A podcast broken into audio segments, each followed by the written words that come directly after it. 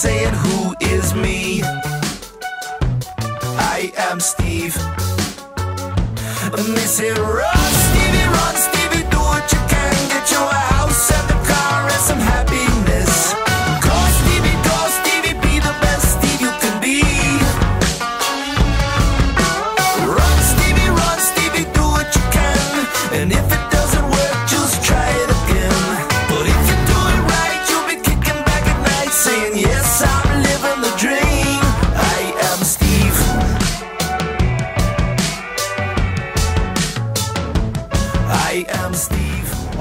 everyone. We tell you eight o'clock. It's nine o'clock, and then we we thank you for bearing with us and being patient. And then we make you wait three hours and forty-five so- seconds for a self-indulgent song about "I'm Not Steve." Why? Because Steve's not here.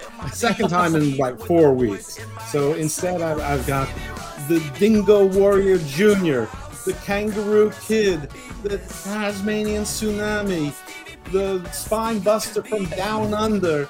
Jimmy T, the speed, the Steve Bot is here as our guest, Robin Gibbons. What is up, Jimmy T, Steve Bots? I am Steve Bots. Oh, that is, Steve, right, and just good. quietly, that song was great. I actually Song- thoroughly enjoyed it because I'm not Steve. Song's, the song's awesome. And tonight, for those of you watching live, I am Six Pack Shakur. For those of you on the audio, you have no idea what we're talking about. Um, but we're doing this live on StreamYard. We, we told the world it would be 8. It's closer to 9. It's 8 o'clock someplace, Central Time. Yeah, we're on Central Time now. Oh, we're on Central Time because Steve is in Iowa. So we're in honor of him, we were on Central Time. It's a good lie. I did that quickly. Uh, quick on my feet that way. What's he doing in Iowa? I assume he's stealing ethanol. I, I have no idea what anyone would do in Iowa, let alone in the summer. Um, so- Well, as long as he's stealing it and not sniffing it, Jeff. Yeah, he, he could be a tooth for all I know. I mean, well, Steve is freaky that way, and he's not here to defend himself. So yeah, let's go with these sniffing. Actually, you, I heard, I heard that that body oil that they were going to be using, or no, I'm sorry, the rubbing alcohol they, they were going to be using at the Blood and Guts, that was actually ethanol that Steve provided. ah, I heard that too. Actually, as a matter of fact, directly from Iowa. Yeah, actually, yeah, we have we have contacts in Iowa. Uh, we do. and they've left for their own safety. Um, Shout out So to this is Hammerlock Hangover. It's hard to tell, but it is. And we're going to be talking about wrestling. And it's a long week. For those of you do not, who do not know Jimmy T, he is one of my partners at the PWC. Uh, he- yep, that'd be you. You? Steve Bots. I don't know what you're talking about. Right. Uh, the other guy uh, is uh, part of the PWC, uh, also a proud member of the uh, Hameen Media Group. He's also Yes. part of uh, Channel Attitude. He's that enrolled with the PW Hustle, all sorts of things. Now we we're, we're in some of those things and not all of those things, and I'm in some of them in some shows and not in others. But we're in the Wrestling Soup Network over here, and he's not. So we got that one. Yeah. Ah, you got me. You got me there. But hey, I'm on Russo's friggin' page. That's all that matters. Come on. Come on, bro. Bro, no one likes to show up. I do actually. A- As the yeah. Peacemaker would say, they do when it's dope as fuck. Um, True. That's pretty cool. Uh, so, all right, this is a big week. So we started the, the week since our last Hammerlock Hangover with corporate intrigue. Then we went to Blood and Guts. I'm sorry, not Blood and Guts, Forbidden Door. I can't forget that. Uh, we had John Cena come back. We had more news in, in the middle. Then we had Blood and Guts. And we, we have a, in between, we had a little show called NXT. We've got Money in the Bank coming up, and we'll do predictions. We have Great American Bash, which is what they're, I guess they're copying AEW now in NXT, and they're taking pay per view uh, theme show names and just calling them their names. I mean, they did this, they did this before with Great American Bash, but uh, In Your House was actually on a uh, PLE on Peacock. So I don't know. They do whatever they want. It's fine. I mean, I don't mind. It's just a little bit confusing. I'm not even 100% what's on the card for Great American Bash. I might have matches that are actually on uh, for further in the future, but we'll see. We'll pick them all, even if it's um, surplusage. Anyway, so we're going to start with um, with a little bit of corporate news from just to go in chronological order. By the way, Jimmy last time he he was my producer and he and he chimed in a little bit. This time it's going to be a little bit more interactive because Jimmy speaks Japan, so he he's actually our new Japan expert, and we actually did a Forbidden Door um, review show on the PWC and what's it also on Hameen Media Group too. Uh yes, Hameen Media Group and channelattitude.com and Channel Attitude. Wow. Well, yes. Uh, go check those out. And you don't have to be a member of those groups, but hey, like and subscribe and join in. Join in the fun. Um, Absolutely.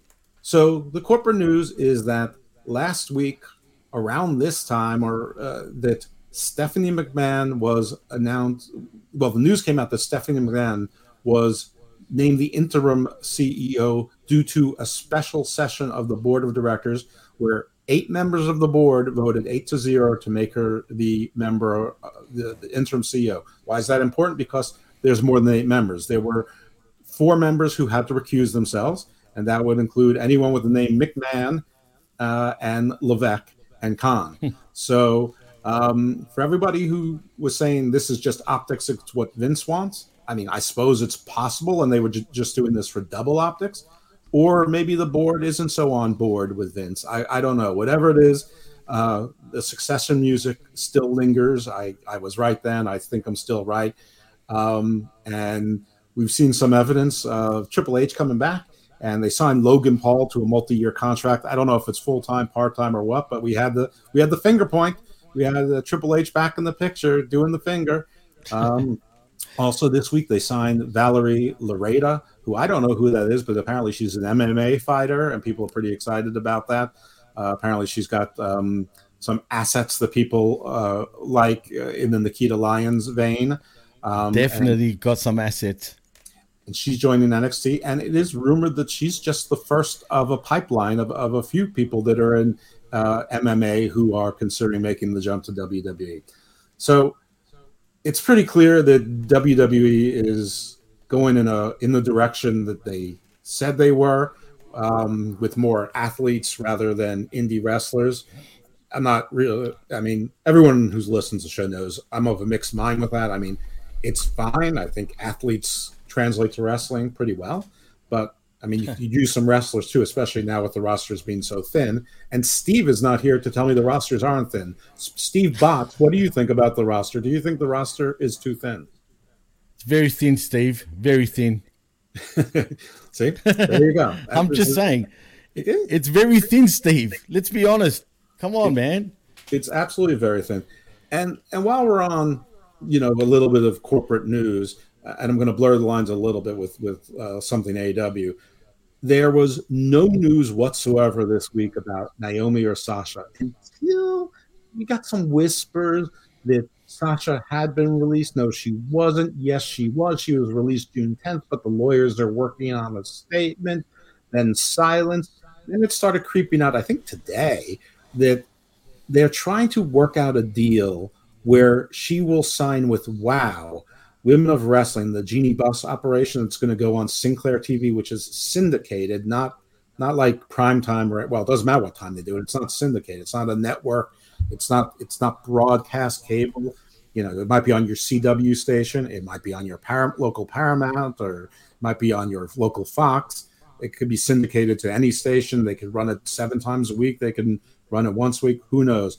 Anyway, that's really weird. Now, Jeanie Buss has a lot of money, and they, you know, fired Tessa Blanchard, so I guess they want to replace her with a big name. But I cannot imagine the budget of WoW is anywhere near what Sasha Banks is used to. So this sounds weird, but I mean, this might have happened in the territory days, but I don't remember an occasion where one company has agreed to the release of another wrestler contingent upon them signing a contract with another sort of promotion, sort of TV show. I mean, WoW isn't exactly a wrestling promotion. It's sort of like Lucha Underground in that in that regard. I think I'm not even really sure.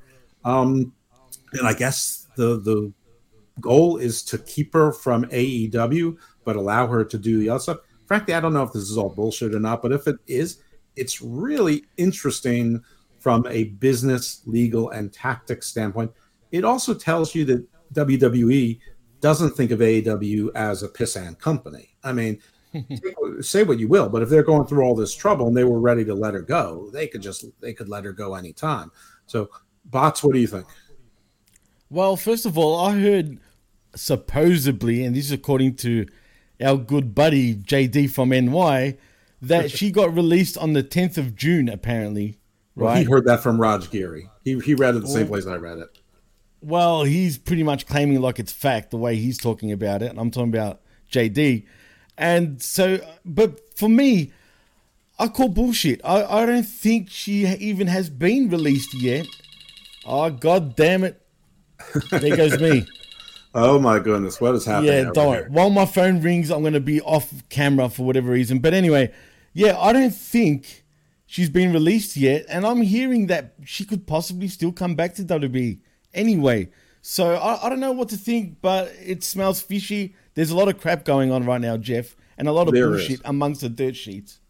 First of all, you really look like a bot there with just the black screen and the and the blue dots going up and down. Um, yeah, interestingly enough, they put Sasha and Naomi back on the active roster page on the WWE website. So these things are not adding up at all, and there's no talk of Naomi um, going to WoW. So you know, will she be a surprise entrant in Money in the Bank or or something like that? Will she take out Will she take out Carmella and be a surprise substitute for Money in the Bank? Can we have nice things like that? Not that Naomi should win the title either, but Carmella certainly is not deserving of that spot after we saw her lose to Bianca about 16 times in a row leading up to SummerSlam last year. I mean, so uh, and she sort of got kicked out of the match last year with uh, Becky Lynch. Maybe that becomes her story that that she's getting these these big opportunities and she keeps getting shoved aside and nobody respects her. And maybe she goes apeshit maybe she brings back maybe uh, that's how they bring him uh, big Cass back. You know maybe they can work together now that he's sober and he, he's sort of like her heavy that helps her get into things. No we can't have nice things. That's too clever too. That's a traditional wrestling story. Wwe doesn't do that anymore. I know everyone thinks that i, I criticize aw there's just more to talk about.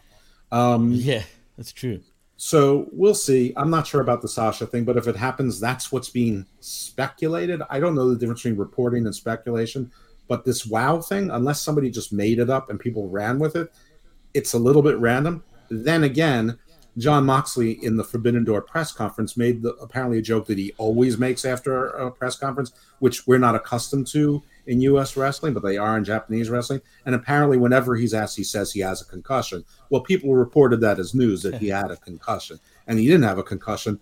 Clearly, he was in blood and guts last night. Now he may be concussed afterwards because he busted himself open again, but um, th- this seems a little shady.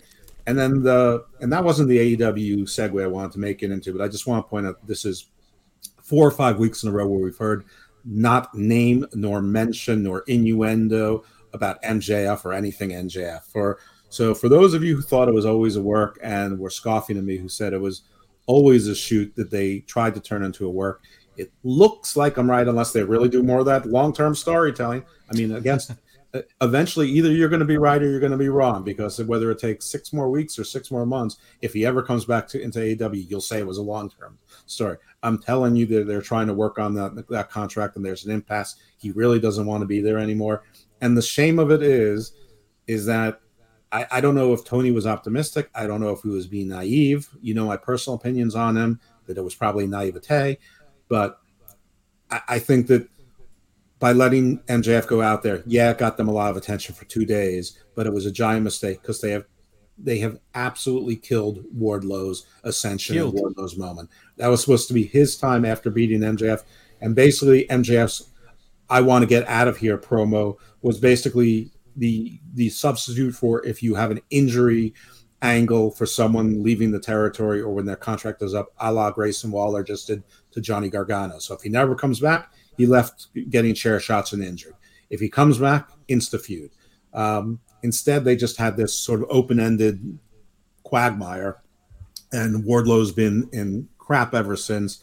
And I mean, I don't know if he's done himself any favors, but the booking hasn't either. You know, and he cut a promo, yeah, Wednesday night on Dynamite, which was not not great. The whole thing wasn't great. The whole setup isn't great, but uh, and again, another baby face in AW demanding a stipulation or requesting a stipulation that makes no sense for him and no sense in context. so Wardlow basically they were having a promo with uh, interview session with uh, Tony Schiavone. They agreed to no physicality. That seems to be the new thing. Um, with Scorpio Sky on one side, obviously he's still injured, so he can't wrestle, but they're pretending he's not. And mm-hmm. They're acting like it's been like this long, bitter feud. They haven't had a single match. There's been some talk, and Wardlow's like, "I'm sick of this. Uh, next week, let's make it. Uh, let's make it a, a street fight." And Scorpio Sky's like, "You're on." which is stupid as hell because a where where's the animosity and bad blood that needs to be a street fight? B, how does that benefit Wardlow? He is the babyface. Street fights are no DQ. Scorpio Sky has at least Dan Lambert and Ethan Page potentially. He has also potentially Paige VanZant, though I think she might be, you know, on the shelf. Uh, and any of the members of American Top Team, you know, can potentially be in there. I mean, there, I know it's kayfabe, and I guess this is to get back his, you know, his, his Herculean. He overcomes all odds for the win and wins the title. I'm going to predict right now that he wins the title next week because he has to at this point. Uh, sorry, Scorpio Sky, you had your moment, and Ethan Page is now a jobber to Orange Cassidy. Um, but uh, th- this is weak sauce. Um, you know, not as bad as the 20, 20 person battle royal with the security guards was actually i sort of enjoyed the concept of it i thought it was stupid as hell especially from a lawyer perspective um, but you know the fact that they said you can only win by pinfall and submission but some people were being win were being defeated by not going over the top rope but just being kicked off the ring apron I mean, before even entering the ring. I mean the whole thing there were no rules. No one understood them. It was it, it was bizarre. I've spoken a long time. This isn't exactly a solo show. What say you? Well, first of all, I just want to say, well, we've got a comment. First of all. What happened to the 60 days cool off period of WWE's contracts? They're still around, Jimmy. Don't worry about that. They're still around. Well, what's he mean uh, by the 60 day cool off period? I think it means the no compete clauses, the 90 day no compete clauses, 30 okay, days, well, yeah. 60 days. Well, okay. When a contract expires, there's no non compete because it's expired. When, right, when right. someone gets, when talent gets released, if they're on a main roster contract, they have a 90 day non compete if it's an NXT contract, they have a 30 day non compete, though I think it differs a little bit based on how much you're paid in NXT. Um, so, uh, but there's no 60 day cool off that I'm aware of anyway. At least I've never heard that term. I think that's what you probably mean, but it doesn't apply. She's still under contract. They are right now, it's negotiations. And again, this is just what's being reported, whether it's reported based on a fact or speculation. It seems that they may be negotiating with her to give her a release if she signs an exclusive, possibly long term deal with WoW that says no wrestling during the duration of that contract, no matter what. But she can do other projects like acting and whatever, and you know, and maybe even appearing with WWE on a per appearance basis. Who knows? I, I don't know. Uh, it's all speculation, and as Jimmy said, it, it it smells a little bit. It's interesting. So you you were saying about Wardlow? Well, yeah, I was going to say one of two things are going to happen. Actually, actually, one thing is definitely going to happen next week on Dynamite. Someone's getting buried completely. It's either going to be Scorpio Sky and American top team. Wardlow continues to become really ice cold. Jeff. I don't know if you heard that because I seem to have frozen, but uh, yeah, I, I mean, I got get what, what I just said. said. Is someone's getting buried? It's either going to be America's top team or it's or Wardlow's going to go ice cold. I'm going with America's top team is, is getting ice cold. They they've already ruined Ethan Page and Scorpio Sky is 39. so yeah, well, yeah, and so either either way, they've missed the boat with Wardlow, like you were saying, totally missed the boat. The MJF thing is a lot more real than people think, actually, and. uh I'm people, starting to think people that, people not named Jeff or Six Pack Shakur. Ah, well, wait. I was one of the guys that said it was a, no, no, it was no, a work. work. I said it was a work. work. I said it was a work. I did. Relax. I did say it was a work. I'll relax. But I'm starting to think otherwise.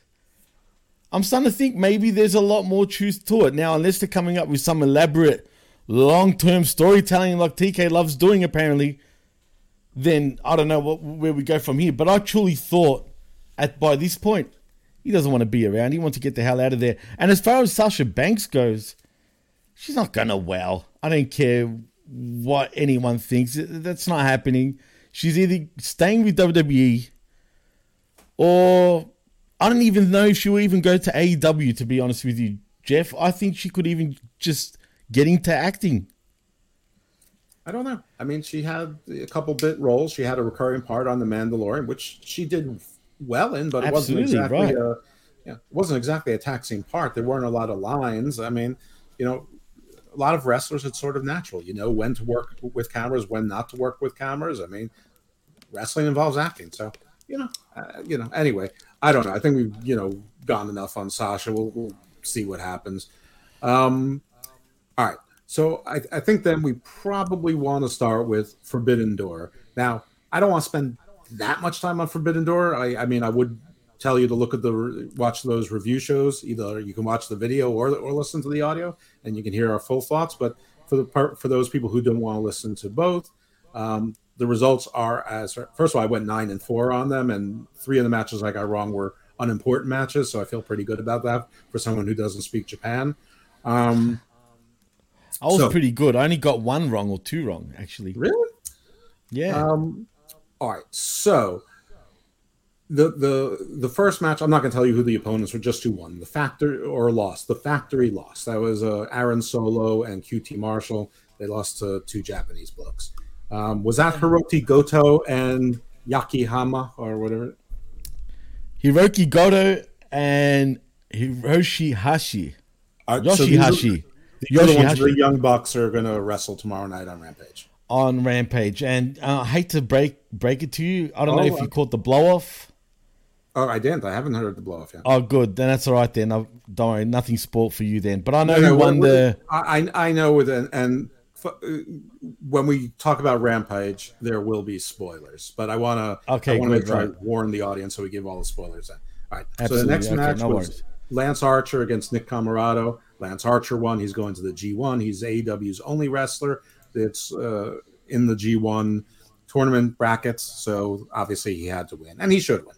Um, Swerve and Keith Lee defeated whoever the hell they fought. I can't even remember who it was, but it was two other Japanese blokes.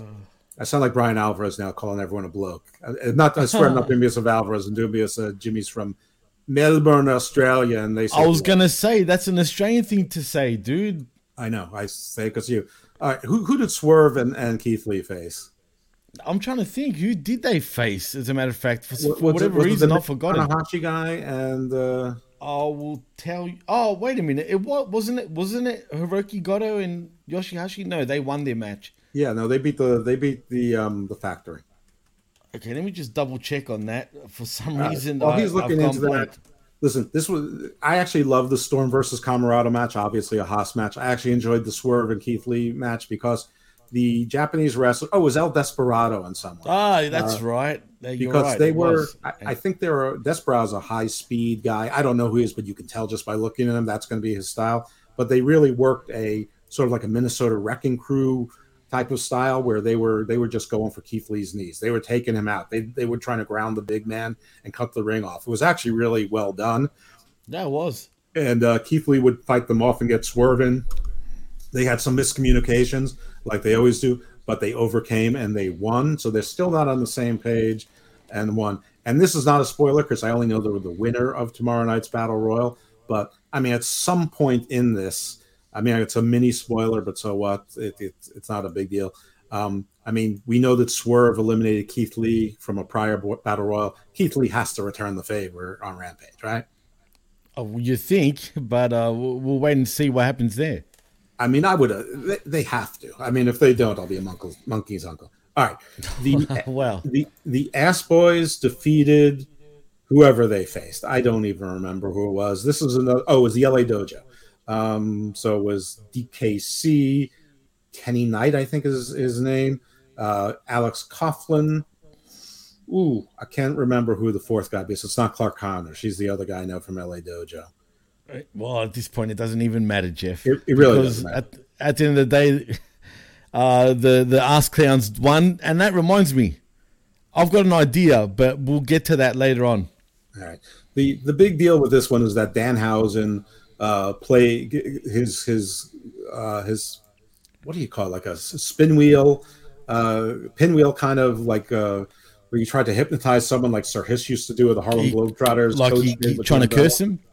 Yeah, came on the screen with his face and he he played he did he said something about the Ass Boys or played Ass Boys music and the Ospreys Right, were right. so upset by that that they ran off back into the into the back, never came back into the match. So it was basically Billy Gunn and um, uh, Nick Castor uh, alone. Anthony Bowen still in a wheelchair uh, with a crutch, can't help. But but the two guys won, um, and and so the Ass Boys won even without the help of uh, Austin and Colton. So you know there are continued issues with Danhausen. Then we had uh, wow, look at that. That's, see how we're down. Magic. Yep. then we had the Jericho group. It was Jericho, Suzuki, and Guevara against Eddie Kingston, Imono, Hiromo, something. So, Umino, Hiromu Takahashi. Oh, Umino, you're talking about? Yeah, yes, yeah, yes. Umino, and, and who else was on Kingston's team? Uh, was it Wheeler Yuta? Wheeler Yuta, yeah, Wheeler Yuta, Kingston, and Umino. That's it, wasn't it? Or, was, it. we're missing one more? It was No, three no, it's three on three because Takahashi uh, got hurt and couldn't come in, Right. or he had a fever. Oh. Hikuleo And was Shingo. Oh, yeah, yeah, yeah. And Shingo Takagi was in the match. Shingo's a, no, that was a different match. Um, Was it? I'm not. I, I don't know. I don't. Honestly, I don't even care. Um, Jericho's team won. This is so. The ones I got wrong were Factory. I figured that they'd win because it was in Chicago. I also figured the Ass Boys would lose because I figured Billy Gunn was there to eat the pin, and they put the dojo over to help New Japan. And I had Jericho's team losing because they did a whole thing with Umino and how he embarrassed him as a young boy and whatever. But actually, it was Jimmy on one of the other shows who said, "Yeah, but if Jericho's team wins, you know, does doesn't it look like um, the I don't know what you said. Anyway, it, doesn't matter. I got it wrong. I, I'm I think I'm conflating. We do too I was shows. saying, I was basically saying that if Jericho's team won, and I'm talking about from Justice for Shingo, shout outs to Jago. Um, yeah, I was saying that if if Jericho's team had lost, it wouldn't make sense going into Blood and Guts. So that's the only reason why they won that matchup in the right, first right, place. right, right, Right. If they lost, then they should win in blood and guts. Exactly. And Right. you're- And I was foolish in saying, well, AEW doesn't always stick to those rules. Which Um, surprised me about you, Jeff. I would have thought you would have saw that clearly coming because they're pretty predictable. Well, I thought that that was the swerve. I mean, I because I, I, just figured that Umino was there to eat the pin. I mean, because he was sort of the odd man out. Um, and they told us, you, you know, I don't know, whatever. I, I got it wrong. The, the next match was the uh, the fatal three way FTR versus Roppongi Vice versus O-Khan and Cobb. The IWPG tag team titles and the Ring of Honor tag team titles were at stake. Roppongi Vice did not have titles. Um, it was winner take all. FTR won. This was a very good match. I don't like Roppongi Vice, but I can't criticize the match. Um, and FTR now holds three titles. Uh, they couldn't mention it on Forbidden Door because you can't mention AAA apparently. Um, but they have the AAA tag team titles, the Ring of Honor tag team titles, and the IWPG tag team titles. So good match. Um, so I really enjoyed three. Actually, most of the matches were okay to pretty entertaining. I just wasn't invested in some of them because I didn't really, you know, know who half the people on the other side were. Um, and also when I start getting matches wrong, I'm like, oh, I don't understand any of this. Um, That's a good one. Right. So then we had the, the fatal four way for the All Atlantic title, which featured Pac, Malachi Black, Miro, and Clark Connors, who was substituting for Ishii, who pretended to have a knee injury because he didn't want to be in this match. Um, this was a great match. Uh, Clark Connors, although he looks like Mini Adam Page, or you know, Mini Adam Page had a child with with Mini Shawn Michaels, and they, they had a baby Yeah. together. Um, he ran around and moved moved around like a crazy. But you know, he's he's if you like the dance of wrestling, the art of wrestling, and it's not your comic book like it is for me, then you'll like Clark Connors. Actually, you like a lot of the dojo guys. I mean, they they train them well. The Ring of Honor dojo does also does the same thing, though it's more built for American TV. New Japan is more for speed and and sort of acrobatics. Um, but anyway, uh, we both picked Miro on this. We were wrong. Pac Oh, won. God. There, there were, by the way, in the show, there were two people who used mist. Uh, so Malachi. Black and one of the Japanese blokes and one of the, I need to stop saying, one of the Japanese dudes in one of the earlier matches said it, used mist also. I don't think it worked for either of them. Um, so Pac won. Really? which is good. He's an AEW original. He's getting a title. He's from England, which is you know on the Atlantic, so it makes sense.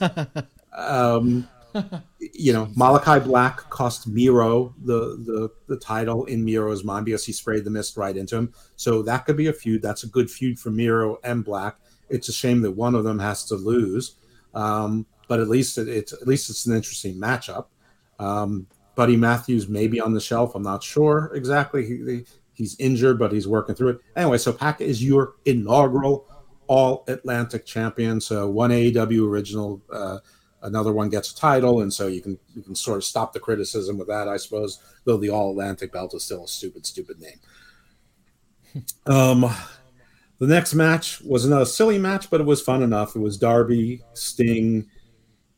Who was the third guy in their in their team? Darby Sting and Shingo Takagi. Okay, Shingo Takagi. All right. So Shingo Takagi of, of the Japanese wrestlers, like he's sort of like he, a lot of the Japanese wrestlers look like Shingo Takagi, but like 15% smaller. They're all sort of like 5'10 ish, thick, strong looking guys like like Harley Racious, you know, not not that big, thick, not that I know you're saying. Barrel, thick upper chest. body sort of thing, right? But like even on the bottom, they're a bit thick too. So. Yeah, like like barrel, like a barrel, yeah yeah, like you you wouldn't you wouldn't want to mess with them, but they're not. You know, like if they were six foot three and the same build, like they'd be all. You know, Vince would have loved them all. Um, oh, absolutely. Anyway, so the on the other side of this match was who were they facing? Uh, wasn't it the Young Bucks yep. and uh, El Phantasmo. Right, the Young Bucks. Hikuleo in the corner. Right, this is the one with Hikuleo in the corner. Right and this is the one where Ta- Taka, Hiromu, I've, I've Takahashi. He's the one who walked yep. around with Daryl the cat for years. He also broke his neck, and now he's back wrestling. So good on him. But he had a fever and couldn't travel from Japan to the U.S., which is unfortunate because I think he would have been a hit in the states. But that's just me. But mm. I'm sure you wouldn't agree with me on that. I just love how eccentric his character is. It's it's pretty original, but yeah, it is what it is. Unfortunately, he couldn't make it.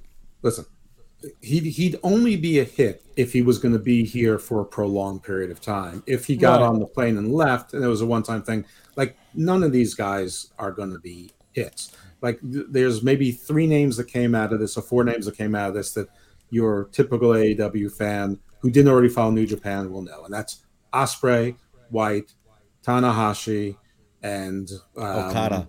Okada everyone knows Suzuki, even if you're not an AEW. Oh yes, absolutely. I mean, you already know Suzuki's name, and frankly, he didn't play a big role, and he, you know, he's mostly you know comedy tough guy. Anyway, like like I said, Stings Stings in a match not to lose. He won. He did some high spots, um, and his team won. So the Bucks and El Desperado, who's part of Bullet, Bullet Club, that was they were a Bullet Club reunion for one night didn't work out so well, which was good for me in my predictions because I was predicting that that would be part of the story. Now they didn't make a big deal of it yet, but it made me feel good at the time. Then we had Tony- hmm? before you continue, I have to do this for Jargo because clearly he's asking for it. But do you see the comment, Justice for Shingo, Jeff? How could I miss it? Justice for Shingo. there no you go, the, Jargo. I did it. No one in the Hammerlock Hangover audience cares. Um, right. So Thunder Rosa defending her AW Women's Championship against Toni Storm. No surprise, Thunder Rosa won. The match was fine. I have to be honest with you. I watched every single second of it. I couldn't tell you anything that happened in it. I, I glazed over the whole thing, although I, I, made it my business to watch the whole thing. Um, surprisingly, Nyla Rose didn't get involved, and I say surprisingly because she was a nuisance in the in the match in Rampage, where both these women uh, were, were, featured in a in a match in an after match segment, uh, and now Toni Storm has a match with Nyla Rose on Rampage, which really doesn't make a whole lot of sense. But okay, listen, they didn't listen. AW. one of my criticisms of AW going back to the early days is there's always interference. There's always too many people running around. They resisted that in in this pay per view, so I'm not going to criticize them for that. And it's fine that Nyla didn't get involved, and they're continuing you know, I was right that Toni Storm and Nyla Rose is going to be the next feud or the next matchup. Um, and Thunder Rosa retained the title in a pretty forgettable match and the token women's match on the card. Will Ospreay against Orange Cassidy. Some people, including Jimmy, are calling this the, the match of the night. my show. A lot of people, Jeff. It's a disgrace. A lot of people. Orange Cassidy is a disgrace, and anyone who thinks that this is anyone they, they like sports entertainment and stupid sports entertainment. I mean, listen, Hey, I'm not hey, one don't get it twisted. Don't get it twisted. I- I'm, I'm, not the biggest fan of his, okay? Just Yes, quietly. Whoa, who was that? You love Orange Cassidy. Oh, no, I fucking don't. Don't give me that bullshit. I, am wearing a fiend shirt with Alexa Bliss. I'm, I'm all about de- I'm all about demonic puppets. The Lily Lucian is real. Uh, so I like my own version of wrestle crap. So listen, I, I got my things that other people think are stupid too. I just think well, Orange Cassidy in premier spots is stupid. As a comedy Well- character, being the way Danhausen is, perfect. well, that gives the thumbs up from Okay, OC. All right. Just well, saying. I'm glad. I'm glad he agreed. Listen, he- he's getting paid the same. Anyway, Ospreay, no surprise, retained his North American title. Juice Robin still still holds the physical title and won't give it back. He cuts an annoying promo with Jay White. Yay. Then we have the uh, the surprise entrant to face Zack Sabre Jr. Uh, not much of a surprise to most. It was Claudio Castagnoli, former Cesaro, if you're not aware. For those who don't know, that's the name he used on the Indies. For those who think that's just his indie name, you're wrong. That's his real name. Why do I know that? Because I looked up his trademark application for a CSRO, and the applicant is Claudio Castagnoli. Um, and you have to use a real name. So, um, by the way, that there's been no action on that trademark, except that that uh, Cesaro, through his attorney, has offered a unilateral amendment to change some of the details about what he's actually submitting for a mark. Um, yeah, I, I sort of like the the talking stuff cat thing. Uh, Jar- this is Michael Jargo says, "I don't hate stupid things. I love guys who walk about talking to stuff cats." Uh, I mean, I thought that was pretty funny. I don't, I, you know, I don't mind that. I don't, I can't explain the things I like and don't like. I never liked the Cobra. I didn't much like Mr. Socko. I did like Moppy. I, I, Mappy. I- you know, so listen, I, I am well aware that my my line looks like a gerrymandered congressional district as well.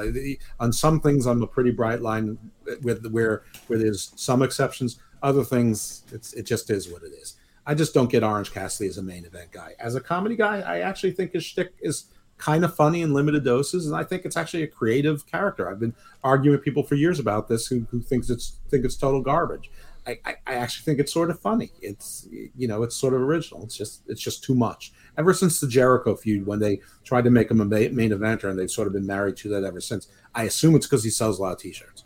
Anyway, Claudio Castagnoli against Zack Sabre Jr. This was like a 20 minute technical match. I thought that Claudio should have killed him within five or six minutes to make an impression, but no, they can't do that. I hated this match. People liked it. I didn't. What can I tell you? Claudio won. Zack Sabre Jr. lost. Um, I guess one day maybe we'll get Daniel Bryan or Bryan Danielson versus uh, um, Zack Sabre Jr. down down the way. Michael Jargo says, "I think Jim Ross may own the Cesaro trademark after last night. Uh, that's because Jim Ross, uh, you know, made an error and said Cesaro. Listen, listen, a he's an old man. He's part time now, um, and three, the guy has been known as Cesaro for like the last twelve years uh, on a big stage. And listen, I still say Daniel Bryan every single show instead of Ryan Danielson. So I'm not going to criticize uh, Jim Ross for making this mistake once. I mean, it's like you know." I still have struggle saying Malachi Black, and I like Malachi Black more than Aleister Black, and ever more like 15 errors. So Jargo's all over JR. All right. uh, next match was the Fatal Four Way. This was with Jay White, the IWGP champion, Adam Page, Hangman, Hangman Adam Page. Uh, we had Okada, the Rainmaker, and Adam Cole, Bay Bay, coming in with an injured shoulder. Some people love this match, others not so much. I'm one of the ones that was not so much. I actually thought Hangman Page was the one who looked the best in this match. Some people say Adam Page looked outclassed Jargo. Um, by the way, those who don't know who Michael Jargo is, he is the host of. It used to be Hitting the Marks. Now it's called the Blow Off, uh, and he is the proprietor of At Mark Media, um, where my shows sometimes appear. and, and Jargo, uh, aforementioned Jargo, recently left Iowa, where Steve is Yes. allegedly.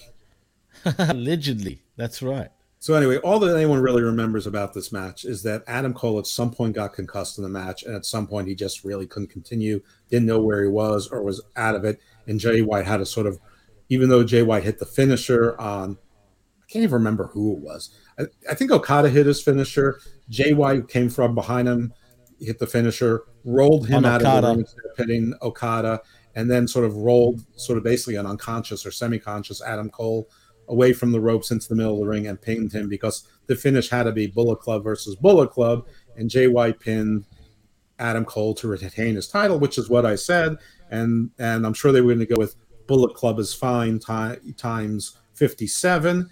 Um, but now Adam Cole is concussed. Apparently, this is his second concussion in a month, and the shoulder injury. Is it because he's too small? I don't know. Is it because he's injury prone? I mean, the shoulder might be because he's too small. The concussions, maybe, maybe not. Maybe he can't protect himself. I don't know. Concussions are not necessarily related to that in the least. Don't have any idea. But you know, maybe he shouldn't have been in this match if he had a concussion a month ago and the injured shoulder. It's hard to protect yourself when that much is going on. Anyway, um, that's a maybe. I don't know. I'm not a doctor.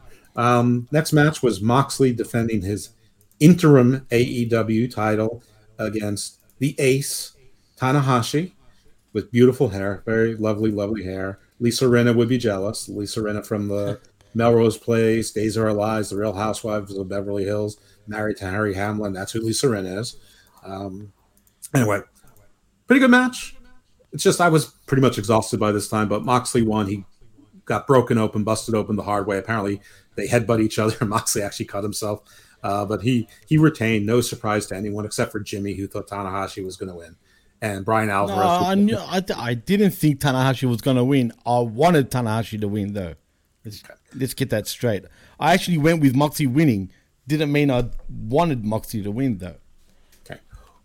One thing that I did not mention is that the winner of the Jericho match, uh, the other team would get a one man advantage at Blood and Guts. So with Jericho's team winning, uh, they got to start first, which means that they would have a two on one advantage and a three on two advantage and, and- until they got to six on six.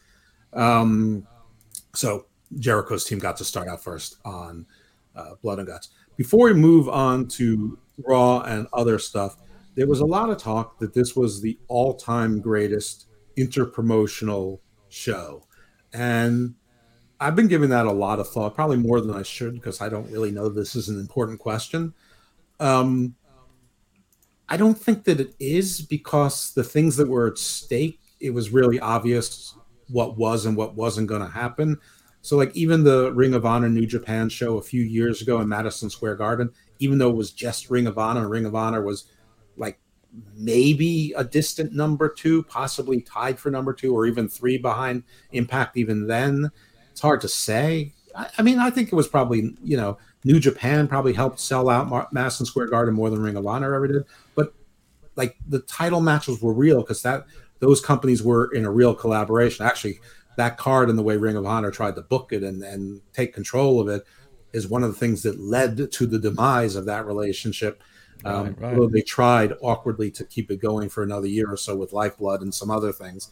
Um, so I'm not sure, but me, I, you know, I'm a kid of the 80s. I was watching wrestling a little in the 70s, probably by the late 70s consistently. So I remember fondly a card that most people remember horribly, which was the AWA, NWA, and I think it was UWF and WCCW all got together and put on like a super card. I don't remember what they called it. They did, they did, one hundred percent.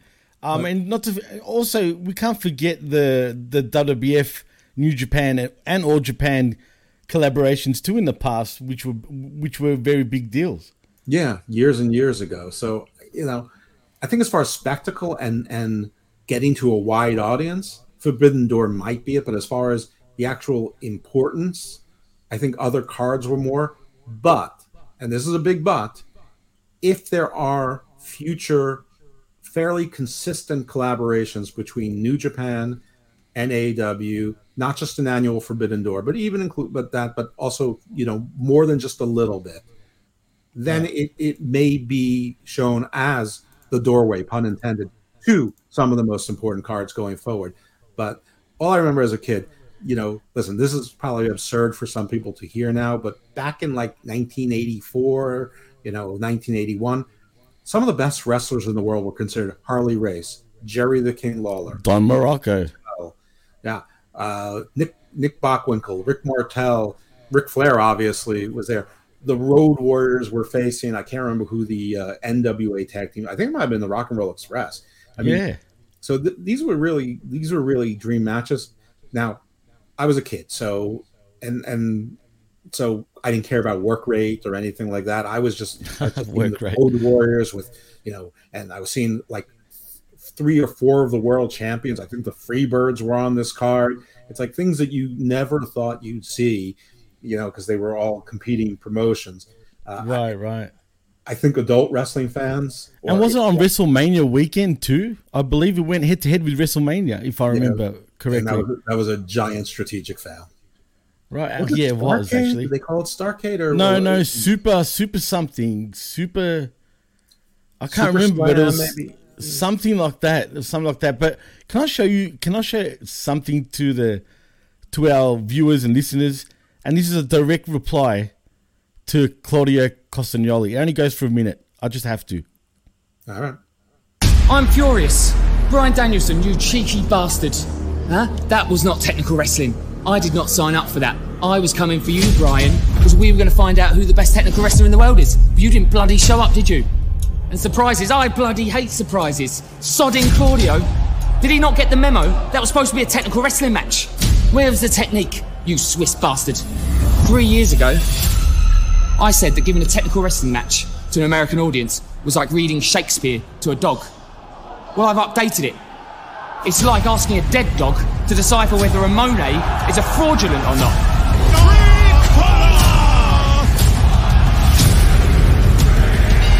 Welcome to AEW. Claudio.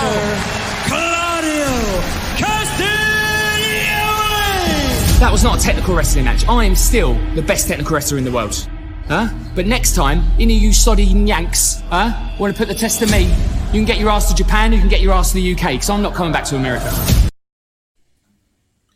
Jesus Christ, man, that was that was terrible. First of all, it kept freezing. Secondly, nobody cares about Was Zack it? Sabre Jr. It was freezing. That's weird. It wasn't Freezing, freezing no for me, sound. but anyway. it, it repeated twice. That was awful. Don't do Really? that. Yes. Wow, I didn't even know that. And weird. nobody Okay. cares about Zack Sabre Jr. Zack Sabre Jr. sucks and he's an embarrassment to the industry. Oh, all right. Sorry. Anyway, continue on. I don't even know where I was. I I, I, lost my We'll, place. we'll, we'll talk about the '80s. You know, growing up in the '80s. And, I thought you were going to what- pull the card to that show. Um, so to me, that will always be the most important card. But it ended up in a failure, so I guess you really can't call it. So is it? Maybe. Let's put a pin in it. I I, I don't really have a vote in in that debate. I don't think so, just because the the results were so obvious. But you know, the Ring of Honor show in MSG with New Japan, the results were not necessarily that obvious. Uh, so I mean, it was part of an ongoing thing. So I'm still going to call that more significant.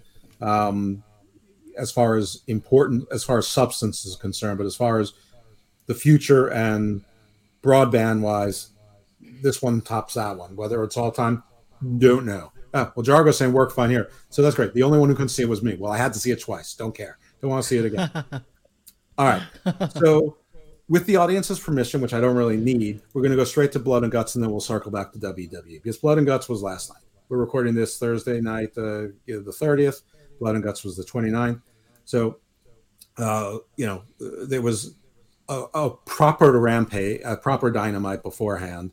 Uh, and in that, we already talked about the Wardlow segment, so we won't, won't talk about that twice. Um, you had the Ass Boys come out. They, you know, they uh, had challenged Danhausen. Um, the Ass Boys were not feeling at all. They didn't want to do their announcing that they were in the wrong city. Um, they had a more serious tone to them. Um, so anyway, Danhausen comes out and he says something to the fact, I hear you ass boys are mad and made some sort of challenge. Danhausen is not really concerned with this, but he found a team to help him. and it turns out to be FTR, which was sort of a, a weird pick, no hook. Um, but FTR comes out, the the the baby faces helping the underdog, you know, in, in this case, and sort of a weird combination. But actually, the, the the match was pretty fun. I think this was actually the second match on the card, but it doesn't matter. We don't need to go in order. Um, basically, what happened here is that Anthony Bowens put the um, pushed the, the his crutch into the ring. Uh, Colten Gunn was going to use it on Danhausen, but Danhausen got out of the way. Or cash wheeler hit the other gun, and one gun kid hit the other gun kid with the crutch, and then Danhausen scored the win. So the good guys win. The ass club is all upset. They're fighting. They're arguing. What is it? Well, I wanted to mention. Did you notice the part with? And I forgot to mention this on the skirmish yesterday. But you see Aubrey Edwards. Yeah. Has she saw? You know how Bowens was about to hit um, one of the ass boys Oh, yeah. with the crutch, and she turns around, spotted it, and then pretended like she never saw Right. it. She That's saw the type of shit I can't stand. Absolutely bad. Right. But sorry, yeah, continue. I just had to point that out. The best thing she did during during Blood and Guts is when Tay Conti knocked her out. Um, but yeah. So anyway, the Ass Boys and and the um, the acclaim are arguing. Anthony Bowens, by the way, at this point gets in the ring. He's walking. You, you know, so he's he no longer needs a wheelchair. How healed up he is, we don't know. Uh, presumably, he's he's well enough that, that you know they'll go into a program. And the the the, the follow up to this or the payoff is that Billy Gunn shoved down one of his own kids, sided with the acclaim, and the gun kids skulk off mad and upset and confused that their father sided with them. Uh, and the Scissor Daddy Club may be uh, splitting off. It may just be the acclaimed Scissor, uh, you know, and, The uh, and, you know the the Gunn Club, you know, maybe alone. I, of course, think that at some point it's, it's going to be a swerve. Billy will reunite with his kids and and uh, betray the acclaimed, and the acclaim will turn face. I've got a better one, and this is thanks to Jargo actually, who mentioned that on the blow off earlier. Yeah, and get this, this makes sense and would sound good. Picture the ass boys becoming the ass clowns and joining Jericho's jazz group, right? And, and they change the name as the ass clowns, but you get rid of 2.0 or whatever they're called, and uh, replace them with the ass clowns. I mean, think about it. Ask it's a throwback to Jericho as well. I That would be a perfect fit for jazz. I have no need for the inner circle 3.0. I, you know, I, I, I, Wow. I, I, I've sort of had enough of that whole thing. Um, Jade Cargill had a match. Um, it was against someone named Leila Grey, who's who's been on uh, WWE programming dark, so she's been around. Was she a porn she star? applied. What's that? Was she a porn star? I have no idea. Because she's her name sounds like a porn friggin' name in many ways. Well, all wrestlers' names sound like porn Well, names. I'm sure Layla too. Gray is not her real name. Probably not. So apparently she expressed an interest in being a baddie. Anyway, Jade Cargill comes with Kiera Hogan and Stokely Hathaway because Red Velvet's so injured she can't even come to the ring. Um, Hogan is wearing heels and she, she almost trips walking down, which was a little bit funny. Her and Stokely Hathaway start giggling uh, while doing it, which was sort of cute, but you know, it is what it is. Anyway, Jade Cargill basically squashed this woman, and then she's yelling how, you know, she made an open challenge at 11:59. No one answered except for Leila Grey, Athena, and and Kris Statlander. You all you all are lazy, so they came running out to beat them down. Jade and Kiera tried to get get ahead of it. They failed. Um, so Athena and Kris Statlander got their offense in. Stokely Hathaway says to Leila Grey, who's recovering now, "This is your opportunity on the outside." So Leila Grey knocks out. I think it's I think it's Kris Statlander and joins in the baddie attack. So the so the baddies are standing tall. Um, but while Stokely Hathaway seems pleased with himself and Leila Grey seems pleased with herself and Kiera Hogan's not exactly sure what to do, Jade Cargill wants nothing to do with Leila Grey, which made it a confusing story. Because it would have made sense she goes, My newest baddie. You know, this was a great plan, Stokely, uh, but instead, Jade doesn't seem happy about it. So, uh, you know, it can go in a lot of different directions. It was just it was just really confusing as to why that happened. Usually, you know, the, the thing is that the fix was always in. It wasn't a real squash. It was it was a fix and it was a trap. Um, but no, not this time. Yeah, no, you're spot on. And uh, have you noticed that fan in the crowd the last three, four weeks that's wearing a box over his head? Yeah, I think that's Kip Sabian. Kip Sabian. It is Kip Sabian. Well, I mean, where are they going with this? I have no idea, but he posted a picture of himself recently, and it, it's like Kip Sabian ate Kip Sabian. He's much bigger, which is which He is well, yeah, he. As a matter of fact, you're right because the guy, even with the box over his head, doesn't even look like Kip Sabian. I'm not saying that because he's got a box over his head. Just even the build, you're right. He does look much bigger. Listen, I still don't know what the future could possibly hold for Kip Sabian, but at least he's trying to improve his look. Um, I don't know if that's a compliment or not, there, well, there, yeah, Jeff. trying to improve his look. He's he's succeeded in improving his look, and Right. he's Well, yeah, physically, right. and, and he's with Penelope Ford, so he's always got Sure. that. Uh, you know, if they if they make them as a as a team, um, you know, him against Ty and Sammy could be something. I suppose. I I, I don't. That definitely that would be a thing. One hundred percent. I would think so eventually. They're both heels right now, but that, that's not necessarily how they bring him back. Uh, hopefully, it's not going to be you, you know dealing with Miro again. Nobody needs that. And then you can see him bringing in C.J. Perry, Lana, and Oh no, oh, I'm waiting for that. I mean, the time's coming, right? You think she's going to sign with AEW? So going back to Wardlow for just a second, we don't need to re, rehabil- you know resuscitate the whole thing, but so far, not due to anything that Wardlow's done except that promo last night, which was no bueno. Steve is mm. right so far. He because he didn't think Wardlow had it. I don't, I don't think it's his fault. I think Tony Khan made No, a very tactical error by letting MJF Right. do his thing, and then it was the booking. But listen, this is like Diamond Mine, no excuse zone. So so far, Steve is right on on the Wardlow. You know, I got to give him that too. All right, so you Christian can't blame. Wardlow though. You can't. You can't blame Wardlow for this. This is, this is out of his control.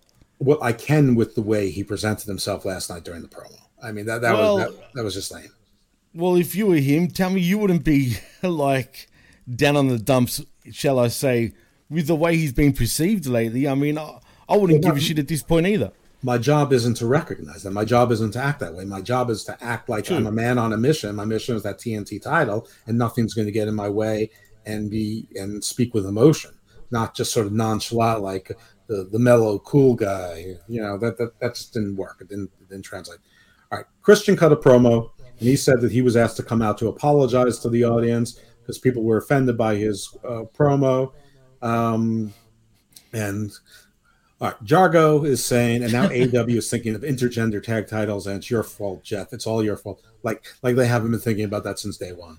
Uh, I mean, all, the, the more ti everyone's going to get a title, but uh, I'll, I'll take the blame for that. I mean, the only titles I, I want them to add trio trios title or a factions title. I want them to add YouTube titles so that those shows mean something. Fuck no. You know, no, so no, no, no, no, no YouTube titles, please. No, I, I, you haven't heard my Oh. pitch on this. There would be like the NWA TV title. If you successfully defend them ten times on the YouTube channel, you can then claim a title match on the uh, for the corresponding title on the main roster. So there's going to be stories down there that matter. They have nine wins. Will they get to ten? Will someone galooly them? They can also choose not to take the, the main roster title shot. They can choose to keep their titles because they're happy where they are. So there's there's all sort you know, but there's all sorts of things to to make the people on Dark and Elevation feel more important. Um, listen, if you're going to have a roster that big, you need more titles. If they are cutting the roster, as is you know, as is being reported, they're not renewing appearance deals. Um, they're exactly. Jargo says nothing screams babyface like an I don't care attitude. Ex- exactly. Um, if they're if all right, this stuff with with Jargo, I, I it's losing track. I can't do this. Um, so if if they are letting contracts expire and they're cutting out the the appearance deal contracts, so the roster is actually a reasonably sized roster, I agree. They don't need they don't need the YouTube titles. They didn't need the All Atlantic title. I would be okay with trios or better yet a factions title because they have so many factions, not just three man groups, which would be fine for a three man group, but it's it's defended by any three people. So it's like Freebird rules, but it's authorized. So like a faction like the Dark Order, which used to have eight people, now seems to have more like five, maybe. Who knows? Um, you know, any three of them could defend it. Um, so you know, anyway, uh, trios titles are coming anyway. I'm just I'm just making a pitch. It's the faction or stable title instead. Um, all right. So Christian comes out and he says, "The only thing I'm sorry about is that your entire family is dead, isn't dead, except for your mother. Call me," which which was pretty funny. I- you know, this is one of the things I can't stand about wrestling fans is they want edgier wrestling. They, they they love the blood. They want they want the shoot work. But when something offends their little delicate sensibilities, they get all offended. So Christian saying your dad was dead, ooh, that cuts too close to home. It's scripted. He obviously ran this by Jungle Boy before. Jungle Boy was okay with it. Luke Perry was an actor. Jungle Boy comes from a Hollywood family. Stop. You will never get interesting wrestling if this happens. Even AEW will get more homogenized. We have no idea how Discovery reacted to Blood and Guts last night. If you ever read any of the tea leaves from Discovery, not through AEW Stan lenses, but through reality lenses, you would know that Discovery is not too thrilled with with the, the TV 14, the TVMA. They said all of their programming is going to be PG in, in prime time. They said all their sports is going to go to streaming. Tony Khan in the post scrum media, when asked about Ring of Honor, said, Oh, yeah, that's definitely one of my projects to get Ring of Honor on TV. But it takes two to tango, and we have great partners in Discovery. He shouldn't have said any of that. He just told us that Discovery has an exclusive right to wrestling with him, or at least with AEW, and that they don't want Ring of Honor. Now, what does that mean about Dynamite and Rampage? Very well could mean absolutely nothing. There might be no connection. It just might be that they don't want any more wrestling on Discovery. But it's a clue that they don't really want wrestling even on streaming. Why wouldn't they say, sure, put Ring of Honor on Discovery Plus? Why not? We'll, we'll give you a little bit for it. Tony Khan's not in the business of making money. He's in the business of losing money and stroking his ego. Yeah. According Absolutely. to Forbes, in 2022, he was worth $1 billion. So he can continue to lose money. It's okay. Because now I don't know if that was before the market dropped 6,000 points. I, I don't know how they, you know, how they know what his assets are. I, I assume most of that just comes from the increase in value that happens pretty much every year with a share in an NFL team and a share in a, in a uh, soccer team. Um, but anyway, he, he as long as he's if he's spending hundred dollars to make sixty dollars, he can continue to lose forty dollars pretty much in perpetuity. Um, so anyway, all I'm saying is that the the clues with peak with uh, Discovery saying PG PG only, sports on streaming, all scripted shows uh, are canceled, um, and not wanting Ring of Honor, not throwing that party for AEW when they were in LA. You know, all of these tea leaves, none of the clues say we love AEW, we we or as is we love wrestling. I, I feel like Tony Khan is playing a, a unilateral game of chicken with them. I think he's like like a lot of people maybe listening right now are like if they just see the product they will fall in love with it like i did when i was 15 no they won't they're No, but see, what? But why would he be playing chicken though? That's the thing. Why would his ego allow him to do that and possibly jeopardize AEW's TV deals? Because he's it's not his ego. He doesn't think he's playing chicken. He truly believes it. He's like this is the best thing ever. Ring of honor new japan 2000 2005 2009 wrestling was the Summer of Punk. all, all people need to do is just see it and then they will understand. They will get it and they lo- will love it like i will. He truly believes that in his core. So he can't see anything else. He's never had to. He's never had he's never heard anyone say no to him he's not ever had to worry he's been you know surrounded you know in private schools or with tutors with with with people who've just said yes to everything everything's come easy to him because his father according to forbes in 2022 was worth nine billion dollars Shit. no shit. yeah. So Wow. you know, this family is worth more than GDP of some countries. no shit. Absolutely. I don't. Did, did I miss a match in? uh Oh yeah, Luchasaurus. So Christian said something like, "I know you said I demanded a match. By the way, I never heard that he demanded a match. I knew he demanded a segment, and I'm not the only one that only heard segment because I've been getting Figure Four online. I subscribed to it years ago for free, and they put most things behind a paywall. So I haven't got many of their shows in the last two years. Like maybe once a week something will drop, or sometimes twice a week, sometimes nothing for a month. Now I've been getting one or two shows a day from them. I don't listen to all of them, but I've been listening to a bunch, and they've all all of the hosts, whether it's Andrew Zarian or Mike Sempervive or these, these other guys on G and G, I, I- don't know their names, but everyone, I think even Alvarez said this. Uh, they were all saying that great, another Christian promo. None of them said a Christian match, so nobody heard this either. So it's not just me. Anyway, Right. the match wasn't for me; it was for this man. And then we heard basically discount Kane music. And, and it's Luchasaurus. it's still called Luchasaurus, not Vibora, not not anything else. Uh, but he's in a. His, it's no longer the green mask. It's now like a matte gray, charcoal gray uh, mask. His tights are black, um, and uh, so he, you know, he's on the dark side. Christian was also wearing a black turtleneck and a, and a black jacket, not his, you know, not his like tan, uh, you know, biker leather jacket. Um, and and uh, Luchasaurus squashes another reptile, Serpentico, uh, with A it looked like, yeah, it looks like it was going to be Jungle Boy's snare trap, but it was a like a snare trap with like a with like a Mister Spock nerve pinch. Uh, so uh, I don't know It's something other than the Jurassic. You know, I said the crustacean crust, but the crust- Yeah. crustacean is a type of like sea life. But I think there was a crustacean period. So the crustacean crust, just a, well, there's the Mesozoa, but the what do we call the Mesozoic man? Anyway, it doesn't matter. It, it was fine. He, he he killed Serpentico, and then he killed Serpentico after the match was over and left with Christian. So you know, Jungle Boy still hurt, so this is fine. And you know, obviously, Jungle Boy will have to go through uh, Luchasaurus, maybe bring him back to the good side before he gets to Christian. But this is fine. I don't know what they're going to do with Luchasaurus, but I'm here for it. I mean, you know, if if Jurassic Express is no longer a tag team, I'm cool with it.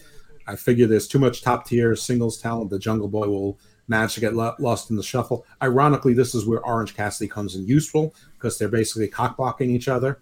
So it's the same slot. Um, they just have too many guys. So then we get the blood and guts. So some people hated this match. I'm not one of them. I, I liked it. It was messy. It was sloppy. It was bloody. It was brutal. It, it was it was silly at parts. Um, the big news coming out of it is, is Santana was like the fifth guy on Team Jericho to come in. Oh, May the fourth. Anyway, he comes in.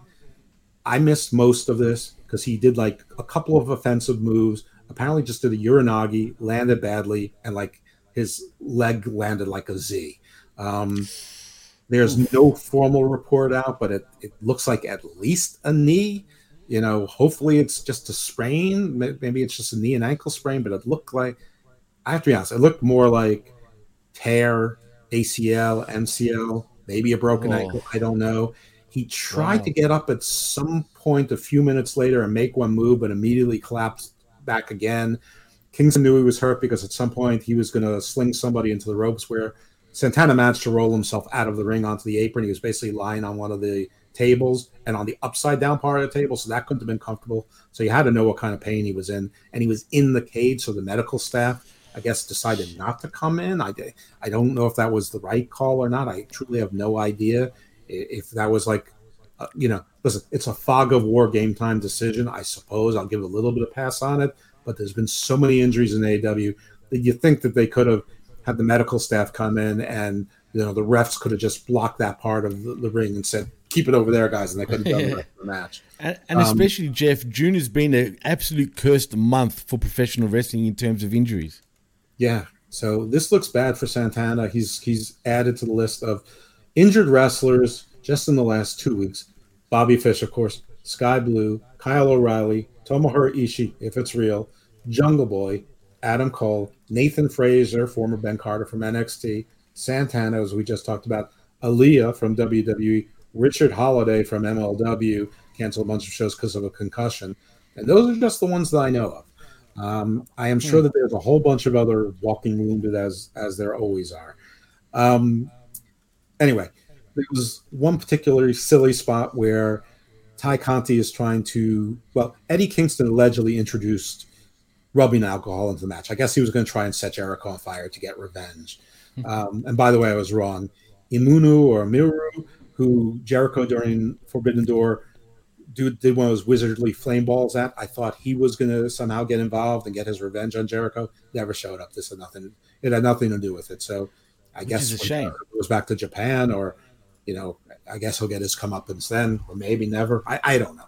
Anyway, that didn't happen. So so that bottle got emptied out at some point. So Jericho told Tay Conti to to bring more rubbing alcohol and and you know it's a water bottle, but instead of like the uh, the thin bottle, she had like a, like a Fiji bottle water. It was thicker, it was, and it was too thick to get through the the chain link fencing.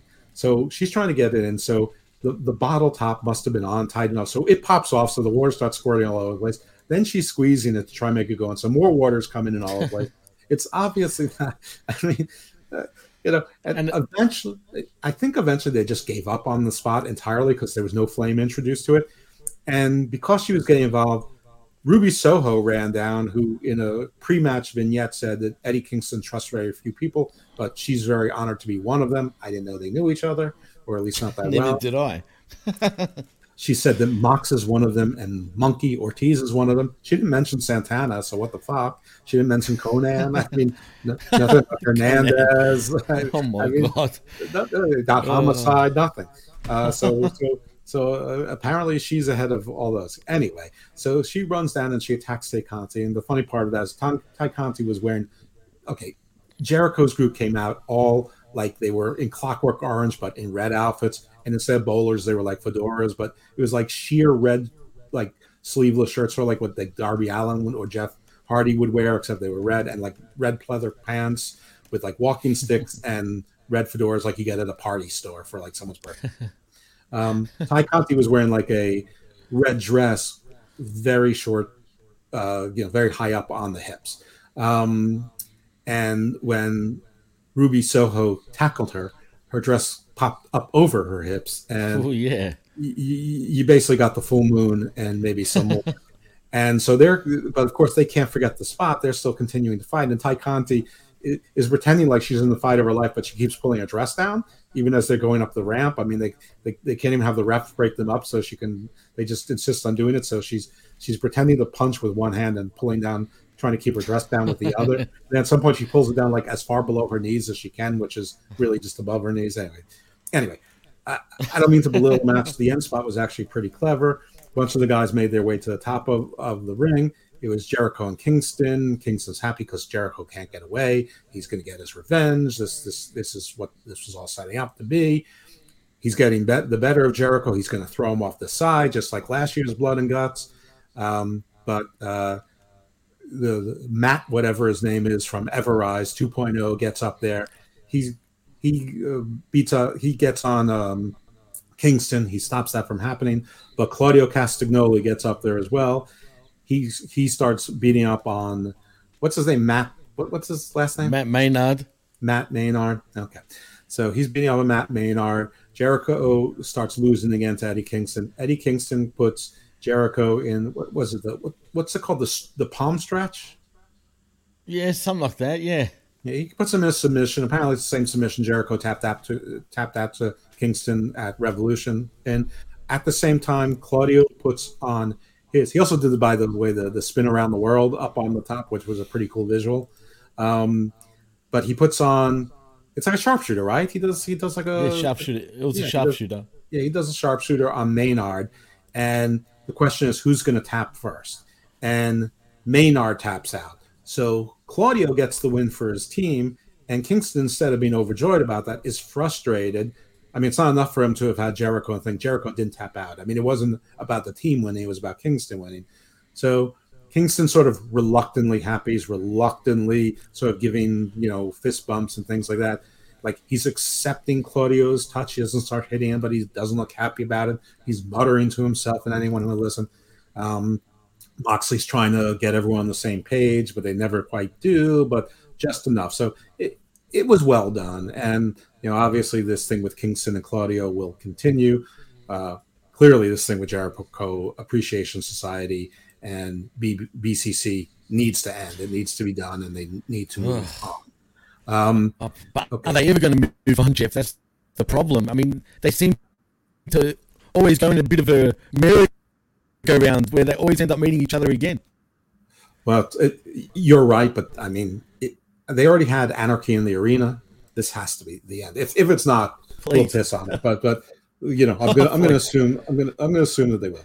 All right, fellas, this is where the and ladies or lady, as the case probably more is likely. Um, Rampage. There's going to be spoilers. So they have something called the Royal Rampage, which is a battle royal to determine the number one contender for the interim AEW title another battle royal. What are the rankings for? No rematch for Hangman Page. Blah blah blah.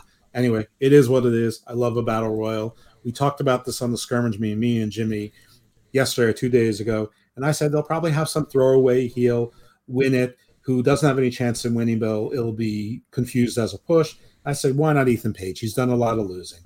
Well, it's not going to be Ethan Page. It's going to be Brody King. Uh, maybe an even more throwaway heel, but someone who hasn't been doing anything, who's in a faction that does it's down a member, and the leader of the faction is involved in something else or likely something else. So anyway, Brody King, fine, big guy, looks intimidating, looks scary. Give him a match. There's absolutely no risk of him beating Moxley, but fine, it'll be a TV match. It'll be fine. And hey, listen, if this means House of Black attacks Moxley, and then we get, you know, a match with with Buddy Matthews, and then a match with Malachi Black before CM Punk gets gets back, fine. If it turns out CM Punk's going to be out longer than they think, I would not be opposed to Malachi Black holding that title for a while. I think that would be cool. Um, but anyway, Brody King is your winner for that, and, and the number one contender for the interim title. The Young Bucks play, face Goto and Hani. Um, on the skirmish, we discussed this too. We both thought the Bucks would probably win, but if the faces won, because it's a non-title match, we figured that they could demand a title match and maybe they would do it at a Japanese show. But no, the Bucks won. The, the Bucks win. I don't know if they cheat or not, but the Bucks win. By the way, they cut a promo during uh, during Dynamite saying they had no friends. Red Dragon was gone. Cole was gone. They didn't mention Omega by name. They said even Brandon Cutler isn't here. We have an intern Fred who's doing the videotaping right now, who's who's filming us right now. Uh, yeah. Anything about Jay White or other Bullet Club members? Nothing. It was but they said, but the only friends we have in need are our AEW tag team titles, so that's fine. Um, and then Toni Storm faces Nyla Storm, uh, Nyla Rose. Toni Storm wins that match. So that's the end of your spoilers. Uh, that's all we're going to talk about Rampage uh, until next week if something major happens. So now we're gonna we're gonna launch back around and go back to Monday to little WWE talk and Monday Night Raw. For a Raw, this was not bad. Uh, that was largely because it started with a battle royal to fill out the men's Money in the Bank match, or at least to add a sixth person to the or seventh person to the men's Money in the Bank. There's talk that there's one more, and and we're not sure who it is yet. I'm not, I haven't confirmed that, but that's what I'm hearing. Um, but it was the John Cena tribute. Yes, Vince McMahon came out and, and made a speech. Uh, John Cena did cut a bunch of segments in the back. He was, you know, congratulating people, or they were congratulating him. He was talking to people, he was giving pep talks to the Street Profits. He told Ezekiel that the secrets of success is just being yourself. There was one scene where Becky Lynch, when everyone was clapping, she was sort of looking down and doing a slow clap, which was obviously in her heel character. Um, there was a part where Seth Rollins was giggling about money in the bank, and John Cena looked at Omos and said, Good luck, and walked away, uh, seeing how gigantic Omos was. Um, the Cena segments were nice. They showed his Make a Wish stuff. They did some, you know, they, they really focused on on that more than his matches, which is fine. Um, and that made the, the the show more tolerable. As far as the battle royal was concerned, Riddle won.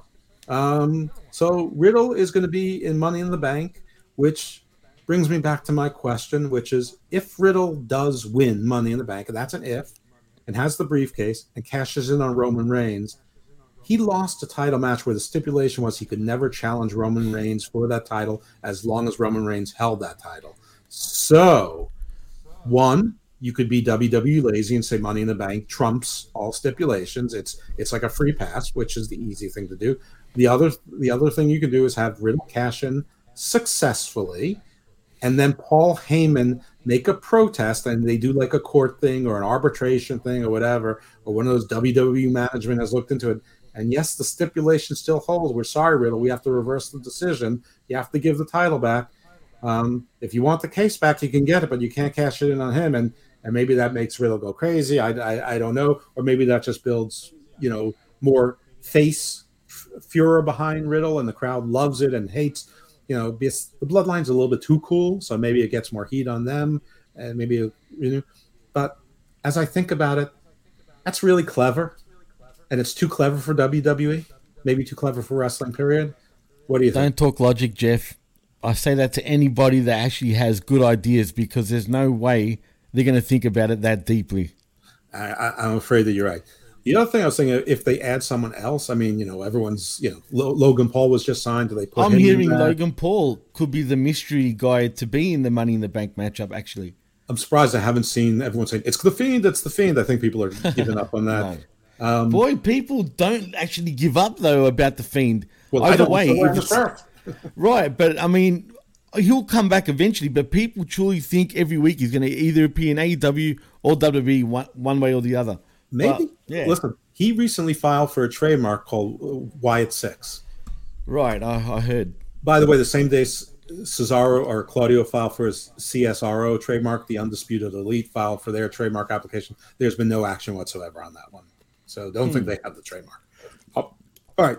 The other scenario I was thinking about is that, you know, when in doubt, you stick Brock Lesnar in, and Brock Lesnar Yeah. could win the money in the bank. Yes, he already has a title match, but this way, I was thinking they could have a brutal match he could actually Roman could win after a brutal match, or Roman could win because Brock gets himself disqualified because he's so brutal, and then he cashes in the money in the bank immediately afterwards and beats him. Again, be great. I think that would be great. It's it protects Roman. Um, again, it might be too clever for WWE, but I will say this for WWE: they pretty much only think about their one top story. Everything else is crap, but they do tend to think about their top story. So I'm not quite giving. Just remember, I put those two scenarios out there first, as far as I know, anyway. I mean, there's probably 10,000 wrestling podcasts and YouTube shows out there. Maybe that might be conservative. Maybe someone else has said it, but I haven't heard it. I haven't seen Well, I the tweet. haven't either. So I tweeted the, both those things out today. So it's on the record, both audibly, video now, and from tweets earlier today. Um, There you go. Six pack said it. right? Six pack secure.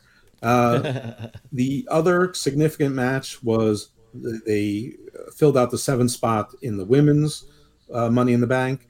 This, this was a, I think it was a seven way match or a six way match. They didn't have a battle royal. I'm not sure why. I mean, the answer is they don't have enough women, Jeff. They could have found them.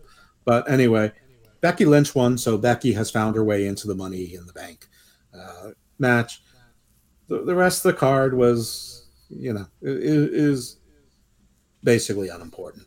Uh, they they bumped Kevin Owens versus uh, Ezekiel Elias or Elron off the card. So that that never happened. I don't know why. Uh, maybe they couldn't find an Elias beard that they were comfortable would stay on. Maybe it was just because the Cena stuff uh, was going so well and, and they ran out of time. Whatever it is, to be continued. Maybe. Um, don't rule out the Logan Paul or the Miz either. I mean, the Miz is always sort of a favorite to be in there, sneaky and all that. Um, I think they're going by Elrod, by the way, not Elron. Um, Oh boy. anyway, the Raw, you know, it, it was pretty good. So we'll skip over to NXT. So NXT, they did a vignette with the D'Angelo family. It was just D'Angelo and Stacks, no two dimes, because he's uh, he was released uh, three weeks ago before the two pre-tape shows. So they did a vignette insinuating that he was sleeping with the fishes. They threw the watch that Tony D'Angelo gave him into the sea. So people are saying there's a murder on NXT. There's a gang hit people are down on this. Not me. I love it. These are characters. These are mafia characters. That's what the mafia does. Meanwhile, uh, Two Dimes tweeted out, "Don't worry, I know how to swim." So Well, they say he's going to be back anyway, so yeah, I, I think he got like a one strike, and I, I think as long as he behaves himself and keeps working, he'll be okay. Um, but not necessarily the same character. I mean, we have G- Giovanni Vin- Vinci, so uh, you know. So Jesus anyway, Christ. um, it was Mini Cesaro, and I guess now replacement Cesaro. Anyway, Well, also in this card, true. we saw Briggs and Jensen come out. They are the UK NXT Tag Team Champions. Why I don't know, but Pretty Deadly came out and they're like, "We want our belts back," and they're like, "No problem, we'll face you anytime." I hope Pretty Deadly win these belts back, take them back to the UK, and never come back. Um, I'm hearing they could end up staying in the UK permanently. Actually, Jeff, who Briggs and Jensen? uh, pretty deadly. Good. That's that's exactly what I want to happen. Well, I'm all for fair that. enough. So, Great American Bash is this coming week. So, instead of going through NXT, we can touch on NXT stuff based on the Great American Bash card. So, one of the matches is Trick Williams versus Wes Lee. Wesley cut a promo where you know Trick Lee, Trick Williams won't let him find his happy place uh, and his his peace his peaceful spot, but he's gonna but he you know don't mistake his openness for weakness. He's gonna he's gonna show him what's going on in the ring. And Wes Lee needs this win. Trick Williams doesn't, so I'm predicting Wes Lee wins. Um, it also looked like Xyon Quinn, who lost in what I liked as a Haas match to Sanga, which he should lose to Sanga because Sanga rules. Uh, Sanga is the future of, of all wrestling, not just WWE. Uh, so Xyon Quinn bumps into Apollo Crews, and Apollo Crews is like, "Yeah, you'll get him next time," or something like that. And Xyon Quinn's like, Ugh, "What are you doing here?" And, and Apollo Crews is like, "Have we met?" And Xyon Quinn's like, "Yeah, a lots changed in three years since you've been here, but you're nobody. you, you don't you don't run this place anymore. I do. I'm six foot three. I'm handsome. I'm what a WWE superstar looks like." And Apollo Crews is like, "All right, well." show me in the ring. So I think that's a match for Great American Bash. Uh, Xyon Quinn has taken a lot of losses. He's been injured a lot. Apollo Crews is new to this. There, you know, so I'm going to say Apollo Crews wins. You probably will for sure. I also read a report that both Sanga and Xyon Quinn are being considered to be brought up to the main roster. I'm all about that. Well, I'm hearing also that that Quinn might even get released soon. Well, he's been That's, injured a that- lot. that's the rumor. That's the rumor. Anyway, I don't know how true that is, but I mean, it wouldn't surprise me. But I do think he has a lot of potential. Well, yeah, he is tall. He is handsome. He is Samoan. I mean, you could see him put him in the bloodline where he doesn't have to wrestle that much. He can just be sort of their insurance policy, a la Rick Rude. He can carry his own briefcase around to counter the other briefcase. Who knows? That that would be fine.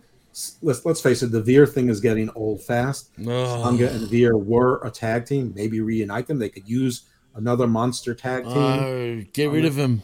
I'm Well, so over not- these guys. All of them. Even Shanky can dance his way on out the door. I'm as okay far with as I'm concerned. dancing. No, Sanga rules. right. But Oh boy. you know, it's funny because with WWE, they may well be deciding between bringing him up or releasing him. That could be the choice. Oh.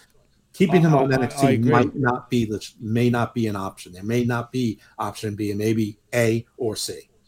Yeah, no, I agree because it's probably not viable to keep him there. Who knows? Um, anyway, so Roxy and Cora Jade faced K and K Dance Factory. That's Kayden Carter and Katana Chance. Um, Roxy and, and Cora Jade won.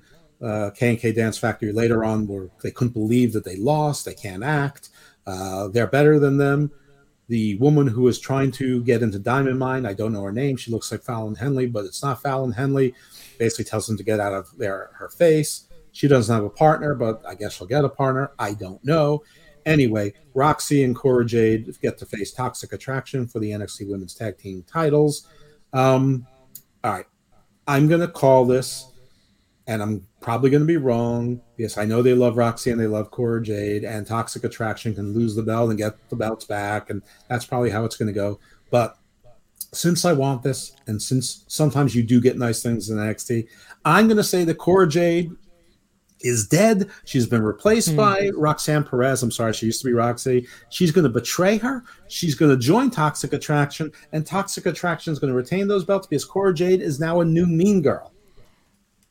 That's right. I Uh, said but that sounds that sounds like that could actually happen though, Jeff.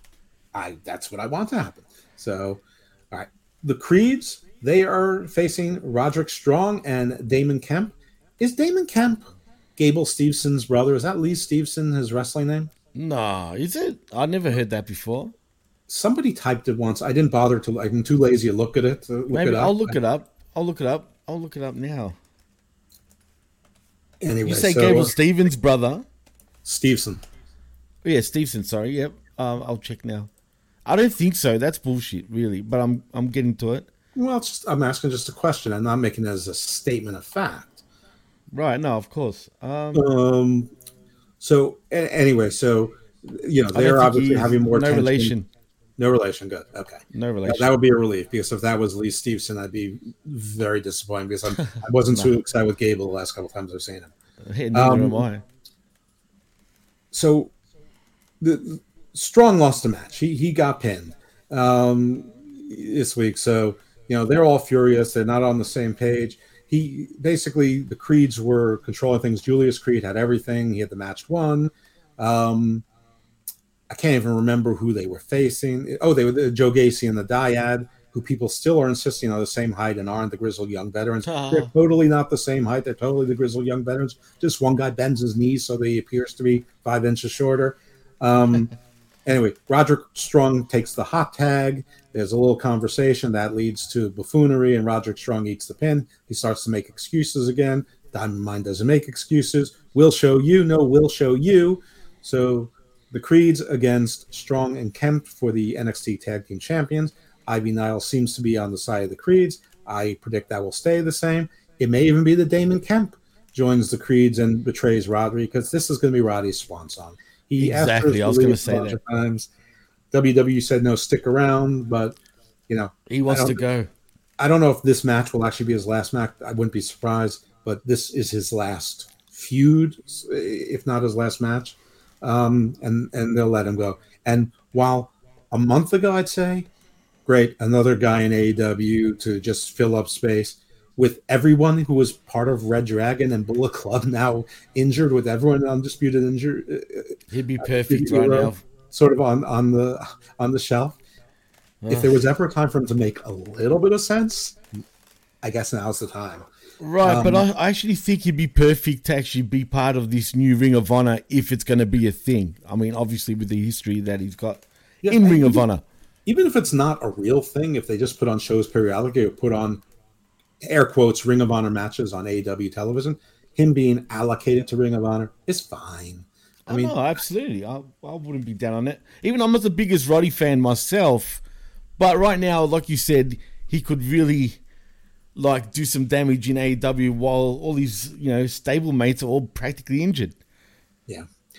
So next we have Wendy Choo versus Tiffany Stratton in a grudge match of sorts.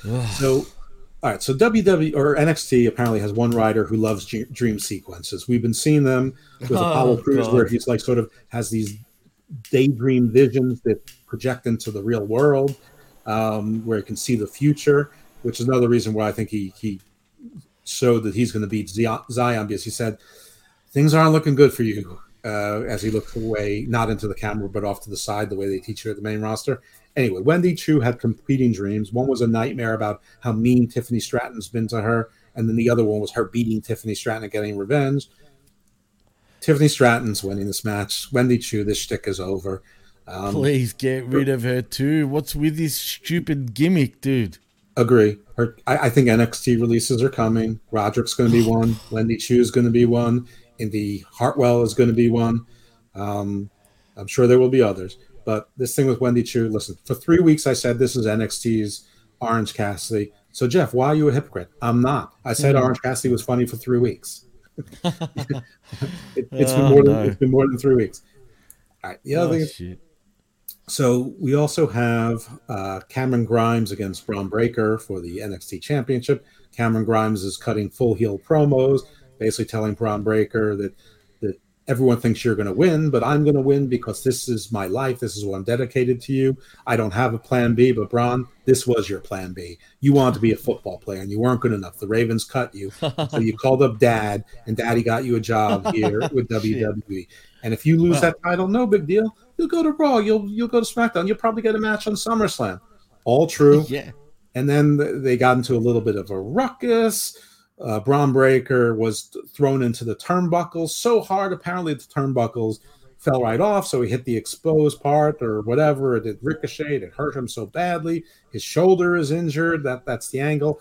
I guess we're supposed to believe that Cameron Grimes toyed with the equipment somewhat, that he knew that this was going to happen. He pretended that he cared, but then he laughed at Bron Breakker. Anyway, doesn't matter. Bron Breakker's still going to win. They'll use the injury. Ca- Cameron Grimes will sell the match like hell, but there's no chance in hell he's winning this match. Um, not best for last, but it was built in sort of a clever way. Grayson Waller against Carmelo Hayes for the NXT North American title. Not exactly sure who the heel is. I've been saying I think that they're slowly turning Carmelo Hayes back face or at least tweener. Grayson Waller interrupted an interview segment uh, with uh, wh- whatever her name is, Michelle Mackenzie, Mackenzie Mich- Mitchell, Yep. um, with Trick and Carmelo Hayes. And Grayson Waller wants autographs for all his family members. He's got a basketball, he's got a jersey, he's got some 8 by 10 or 8 by 11 glossy pictures. So Carmelo Hayes is, you know, he gives him a sharpie. He starts giving autographs. He goes, "Don't forget this one," and he signs something without looking at it. But if you look carefully or looked at all, you have seen it's a blank. It's a piece of white paper. You don't see a picture, whatever. Well, basically, it was a contract. So he tricked Carmelo Hayes into signing a contract on TV, which would vitiate any other uh, a contract in any other part of the world. But in wrestling, it doesn't. So this was clever. So Carmelo Hayes finds out in a second interview segment that he has a match next week for the title. He's like, "What? I didn't." He's ah, that guy tricked me. He's like, but then he's like, I don't care. I'm mellow.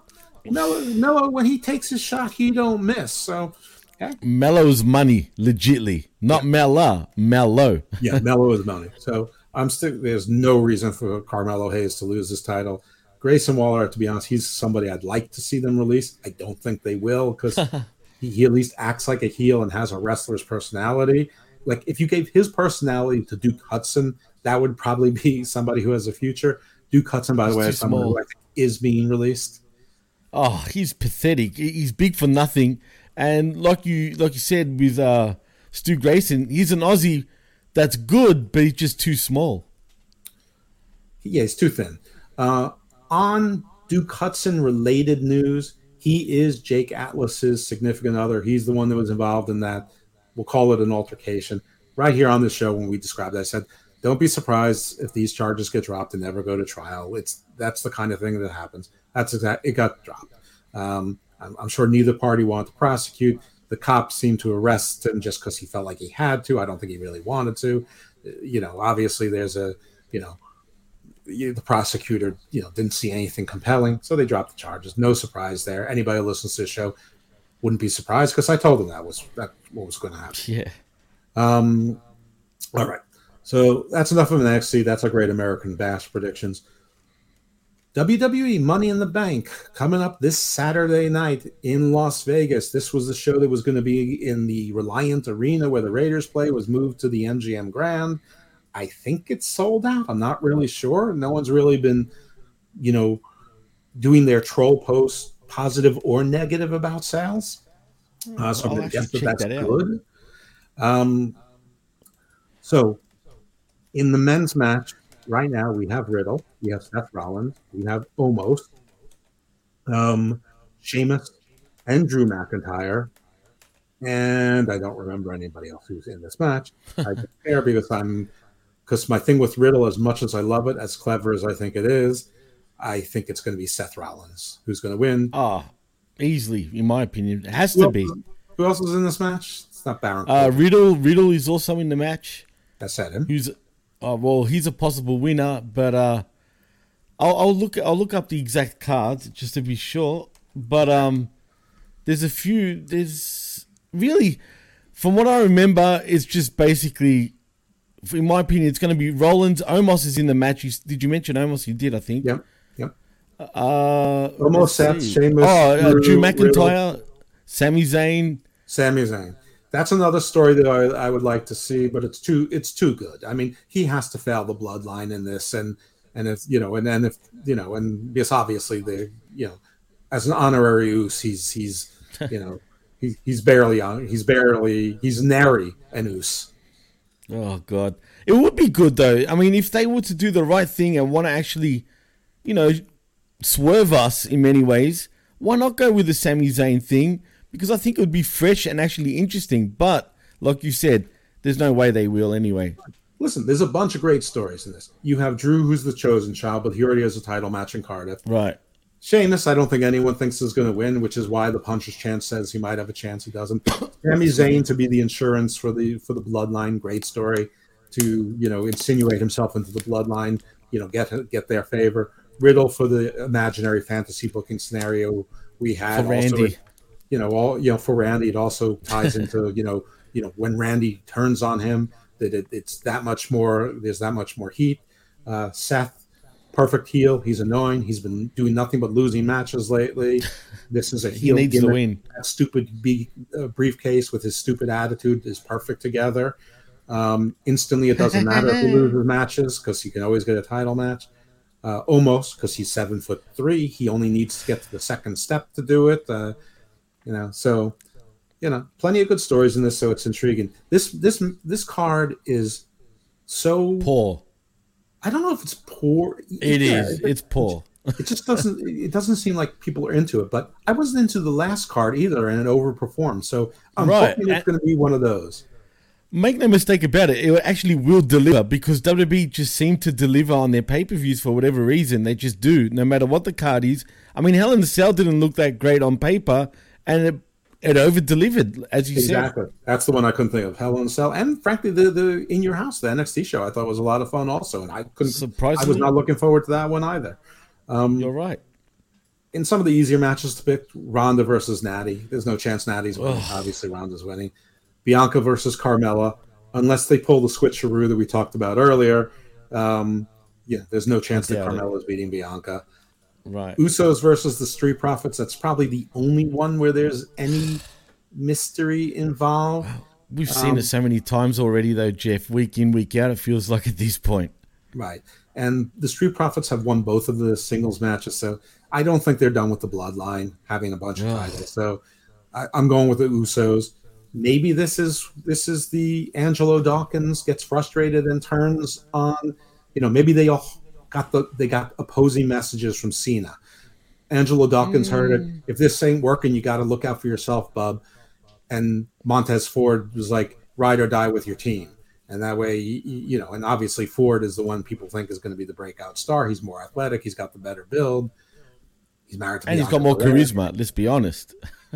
Yeah, I don't much like his character, but he's de- he he definitely has more of a dynamic personality. That's what Absolutely does. But if that's the case, if they do do that, well, then it's the beginning of the end for Dawkins, unfortunately. Yeah, maybe you never know. I mean, there's some people who linger in that company forever. You just never know. True. He's a pretty big guy. He's been there, you know, between NXT and the main roster. What seven years now? Eh, about that, give or take. All right. We also have Lashley versus Theory for the U.S. title. Um, this is an interesting matchup because I mean Lashley really should be in the world title picture, but they obviously don't want him to be. Theory is being teased for a Cena program, but they only had like you know not a particularly significant interaction on the Cena show. So here's what I think. I think that they do want Theory and Cena to face each other between now and SummerSlam with the actual match. I don't think they want the title to be involved so that Cena can win without there being a title involved. So I think what's going to happen is at some point in this match, when Austin Theory is gallivanting around and being a, a bit of a prick or whatever, when when he got the upper hand on Lashley, you know, probably because he moved out of the way just in time and Lashley ran into a steel, you know, the steel steps or something. John Cena's music will play and you know he'll maybe do a Max Caster like rap or he'll just distract Oh, God. uh, Austin Theory, and then Lashley gets up and puts him right into the Hurt Locker. Whatever it is, whether it's that or not, I think Lashley's getting this U.S. title to be a at least a two-time U.S. champion and two-time world champion. Even though I, I firmly believe that I still want him to be in the world title pack picture, but he could be a belt collector. Hope hope springs eternal, but I'm going to go with Lashley on this one. What do you think? I actually think Theory will win. Because do we really want to see Lashley with the United States Championship? Like you said, he should be gunning for the World Championship, not the United States Championship, unless he becomes a bit of a belt collector, like like Seth Rollins did last a few years ago with the United Yeah. States Championship and the WWE Championship. On WWE doesn't let us have nice things. There's not going to be a belt collector thing. nah. in that the 100%. bloodline is the closest thing to that. Um, I don't know. Uh, You know, I I agree. I want Lashley in the world title picture, but I don't think that's what WWE wants right now. I don't know why. I mean, we talked about it a few weeks ago when Lashley uh, won a match. He he grabbed a, a fan's replica belt from you know uh, Raw World Championship from the crowd. He put it over. He held it his head. The crowd went nuts. They erupted for him. He's clearly over somehow as a babyface, like the first time in his life. Um, he looks like a superhero. He, he's doing the best matches of his life. Maybe it's because of the the rest of the WWE. The style has adopted to him. Maybe he's gotten better. I don't know. Maybe he's a He late has gotten like much me better.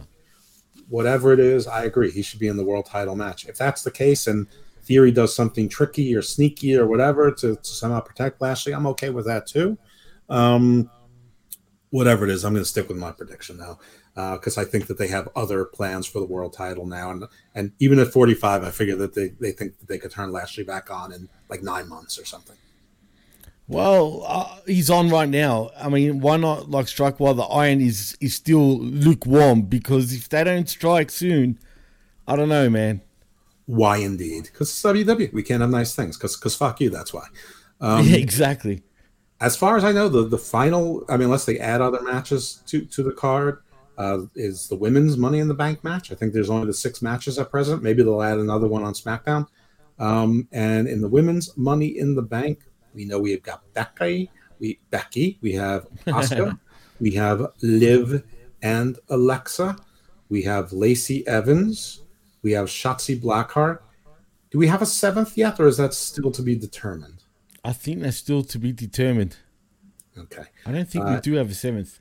Let me double check on that though. I'm pretty sure we don't, but I'll check it out. All right. In in any event, I think this is going to be Becky's to win. They they want her in the title shot. The crowd wants her to be a baby Has face. to be first- Becky. Yeah. If Seth and Becky both have it, they can sort of be WWE's version of a power couple, uh, annoying heels with the with the briefcase. I still Uh-huh. don't think the crowd's gonna. I still don't think they're going to avidly boo Becky no matter what. But you No, know, you know they don't want to. WWE. If if something, if they love something and it's not working, they double down on it. so, Oh, so it's ridiculous. Oh, Raquel, did you say Raquel Rodriguez? no, she's the one I forgot, Raquel Rodriguez. There you go. Yeah, too too too soon for that. Um, I, I don't know what's going to happen in this match, uh, but I imagine it's going to be sloppy. It's Becky. And it's going to be Becky that wins. There's no doubt about it. I mean, look at the promotional posters, even. Yeah. Yeah, I agree. That was my pick. And like WWE doesn't really try to surprise you anymore. I mean, they're more more about event building. That's I mean, they would rather sign. Which is cool. Yeah. They, they would rather sign one Logan Paul than 10 Brian Cages. And I'm cool with that, as a matter of fact. I mean, I'm just being honest. I've never been the really. biggest fan of Brian Cage, dude. I- I'm sorry. Yeah, I- sure, I he looks pick- great, but I just picked Brian Cage at random. Make it 10 Shelton Benjamins, make it make it 10 Lance Archers, make it I'm just the point make it 10 Killer Krosses, 10 Well, that's the difference. AEW do that. That's exactly how they recruit. Whereas WB is all about star power. You know what I'm saying? That's where Well, the the money is. WWE doesn't need to make the choice though, and they don't need. They need more wrestlers. And Logan, Paul, Right. I, I have no opposition to Logan Paul being. He's he's, he's a natural. He was great at WrestleMania. I, I assume he'll get better. Every now and then, his brother can be brought in. That can be fun. They've got the built-in, you know, frenemy thing with the Miz. Great. Um, but just like everyone else, if he's over pushed, it, it, it's going to get annoying and old. They, they need the variety. The one thing the AEW used to do really well is give us a lot of variety. And I say used to because they've they've fallen into like the, the, same acts over and over. They have. Um, but anyway, so that's that's Money in the Bank, uh, and that's pretty much your WWE report. Little bit about about news of the week. Uh, Moxley did an interview with his wife on Sessions. She no longer calls it oral sessions. Uh, in that, he revealed that his therapist, while he was in rehab, told him he needs to leave wrestling. okay, God damn it. I guess, I guess he didn't listen, and I guess Renee is okay with it. What, what, what can I say? That Um, was a weird interview, bro. I'm not going to lie. It really was. Um, also, there's something that Thunder Rosa said. Apparently, during the media scrum, she indicated that she was going to Joshi Wrestling in July. So I don't know if she Yeah. just told us that she's going to be giving up the title. She's going to drop the title before then, whether she's going to be stripped of it or whether she's going to be defending the AEW Women's World Title in Japan. Um, or maybe she's just going for a week and, and it won't make a difference. But I mean, I don't know anything about Joshi Wrestling. I don't know if they tape, you know, 10 weeks of wrestling over four days or if it's a weekly show or what. I, I have no idea. Um, yeah, I, I'm not too sure about it either. Jargo's the resident expert when it comes to that. Well, yeah, I know, and I, and I cut him off. But honestly, nobody really cares about Joshi except for the extent that Thunder Rosa. Oh, Sarray, she's another one who I think is going to be released. Um, Oh, for sure. yeah, there's there's nothing going on there. Um, Tony Khan in the same meeting scrum indicated that he signed Claudio a while ago. He didn't say how long ago, but a while ago. Really? Or Bryan. Danielson said that he named Claudio and that he was planning to use Claudio or considering using Claudio for the for Ring of Honor, which is actually something that, that we've all talked about said it would be great that you know he's never been a world champion anywhere and probably wouldn't in in AEW either. But for Ring of Honor, he'd be an awesome world champion and, and might get people interested in it.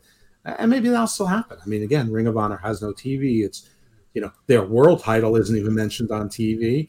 Uh, their TV title is. Um, we have J- Jay White uh, challenging Samoa Joe for it every week, even though we all know where Samoa Joe is. Uh, and Sanjay Dutt talking a lot, and he's not that good at it. And apparently, it's Jay White versus Samoa Joe. It's not Satnam Singh, even though Satnam Singh's right there. So it, it, it's a little it's a little bit odd in that. In that It's a mess, Jeff. Let's be honest. This thing should have been stopped a long time ago. I don't even know why they're even still attempting to make something of this crap. I don't know if I mentioned this when I was talking about Ring of Honor earlier when we talked about it during the media scrum earlier with Tony Khan, but July 23rd is the death uh, before dishonor pay per view show for Ring of Honor, the next Ring of Honor show. It's in Lowell, Massachusetts. I Googled it. This building holds a capacity of 6,496 or 97. Uh, you figure with the ring display and the ramp and whatever, they probably have to cut off, um, you know, probably about, uh, you know, uh, 20%, something like that. So it's probably, you know, a 4,800 seat availability. Um, you know, the, the seats are, are $29. So listen, I don't know if this is a smart move or it's being conservative by Tony Khan, but it is being conservative. And he's a guy that's fairly conservative. So I'm going to give him credit on this for being smart. I know nothing about Lowell, Massachusetts. I don't know the size of it. I don't know if it's a great wrestling town. I don't know how close it is to Boston. Anything, not a thing. Um, but you know, uh, we don't have a card. We, we, we know Samoa Joe versus uh, Jay Lethal and his crew. We, we don't know anything else. We would hope that Jonathan Gresham will have an opponent. We would hope FTR will be defending their Ring of Honor and perhaps other titles as well on on this card. Um, we think, and I keep saying we, that Mercedes Martinez will be defending against Serena Deeb for the Ring of Honor Women's Championship because they seem to have a, a, one of the most lightly referenced rivalry or feud going. Um, and it's less than three weeks away. So, I mean, listen, Tony did this with Yeah. Supercard of Honor, but that was a very different circumstance. I mean, he just announced he was buying it, that he didn't even close on it. It wasn't clear who was booking for a while. And you can give him the- booking it, and- and they said, And you can give him a it." pass. Right. You could have given him a pass for that time, but right now, I'm sorry, but there's no excuse. Right. So I don't know. We'll see. Um, but if you don't have a car, don't expect to get 6,500 people, even with the the semi reasonable expectation that there'll be at least some AEW talent that's not earmarked for Ring of Honor. I mean, with FTR having those three titles, I, you know, do you bring in Tully Blanchard Enterprises and have them lose? Um, do you have them lose by disqualification? Tony doesn't like disqualifications at all, but is that just for AEW? Or is it across the board? Um, Good you have. Brian Cage challenging Jonathan Gresham. I mean, that's a weird match, but okay. Uh, I mean, at least it's something. Uh, I mean, you can build a card, but build it, put it together, man. Um, I don't know. You have any thoughts on that, or is it just the, the, lack of information is just frustrating? Well, yeah, it's what, what can I say other than there's a lack of information and we're only three weeks away. How's this card even going to sell pay per views, dude? This this m- mysterious card. I I- mean, I so- and know. when are they going to start building to it? You got to start from now. After this, I'm not 100 percent sure it's even on pay per view. Um, I th- Because well, I think it is. How do you ask someone to pay fifty dollars for a pay per view when the tickets are twenty nine bucks? I mean, not not on the Yeah. resellers scalper market where they go for one or two dollars on the day of the event. I mean, listen, if scalpers buy the tickets, the the promoter still promotion still makes its money. It's still a sellout. I don't Right. care what anyone says. Absolutely. Whether the scalpers No continue to be in that market, I don't know. Probably not if they lost a lot of money. But you know, and how the the scalpers results for Forbidden Door applies to regular AEW events or regular AEW pay per views, I would not necessarily assume that they're related at all. I, I think that that the scalpers lost money because most people aren't all that interested in, in New Japan. You know, I mean, we track the statistics every every week. Unfortunately, we we can't track the statistics of New Japan Pro Wrestling on AXS TV because they haven't been reported in four weeks which means they're out of the top 150 shows, which means that they're they're not getting over. They're not. They're certainly under 50,000, probably under 40,000, or right around the 40,000 mark. Um, Yeah, that's pretty bad. so I don't know. I mean, and I, you know, if it's a pay per view, it's and if it's twenty five bucks or thirty bucks, how do they sell it? Well, me, I'll buy it. Um, you know, or if Honor Club is nine ninety nine a month, maybe I, you know, uh, get that membership, watch the show, and then cancel. I mean, I'm not one of the people that does that because I don't think I'll remember, but I, you know, I, you know, I, I know how to work a calendar. Um, anyway, I, I'm not sure how many people are interested in that, but you all know I'm a, I'm a Ring of Honor mark. All right. Well, I'll Sonny be Kiss- definitely watching it. That's for sure. So In other AW news, Sonny Kiss is mad as hell, and he she is not going to take it anymore. And I don't say he she is a joke. I have She- heard that I've heard that Sunny Can Kiss wants to be referred to as she or her, but I haven't seen that myself directly. So I'm saying he she because Sonny Kiss was born a man, and I don't think that Sonny's going through a transition. I, I'm not sure. Anyway, that I'm not. I was not doing it to be snide. Um, anyway, mad because Sonny has not been on TV for something like two years, I wonder why. and and you know, Pride wrestlers should be featured more often. I would argue that, that Nyla Rose is featured way too much. Um, Bowens is featured. yeah, Bowen. Yeah, the claimed are on all time when Bowens is featured. And you know what's good about him? He's not a like he doesn't flaunt that real. You know, no offense to anyone out there, but he, doesn't act up the way the others do. You know what I'm saying? Which is great. No one Well, gives I- a shit when you act normal. You know what I'm saying? I wouldn't say acting up or acting normal, but I understand what you mean. He's Sonny Kiss is flamboyant in the stereotypical you know, Right. gay man that, that likes theater and makeup and you know and and theater and and things like that. Uh, whether that's accurate or not, Anthony Bowens. If you didn't know, you wouldn't know. You know uh, Exactly, and that's what, and that's why I respect him so much because he doesn't need to put that shit on to say what who he is and what he represents. You know what I'm saying? And by the way, you know, I almost feel bad tap dancing around it and, and like sort of like, you know, tapping you on the wrist about that. Because the truth of the matter is, is that most gay people I know speak the same way. They they use the Right. same term. It, it's it's mostly non-gay progressives and the Twitter sexual community.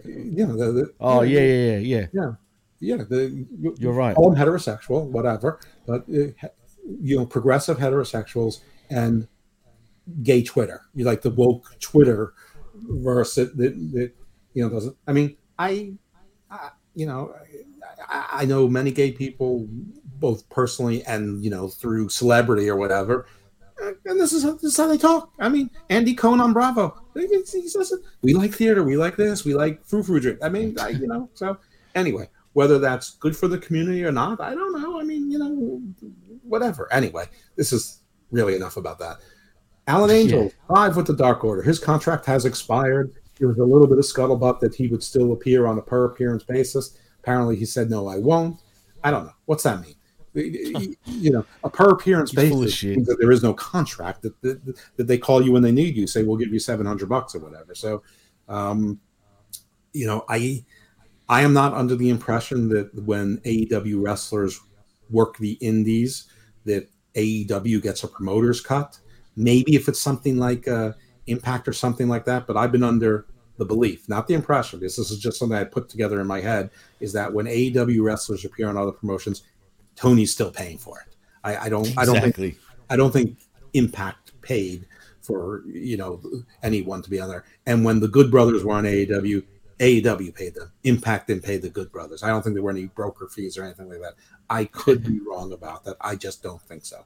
I think so. Uh, you know. Anyway, we'll see what happens. Alan Angels apparently is only 24 years old, so he got Wow. on TV for for two years at 24. Good for him. Um, Absolutely. He's a nice guy. His dad's a nice guy.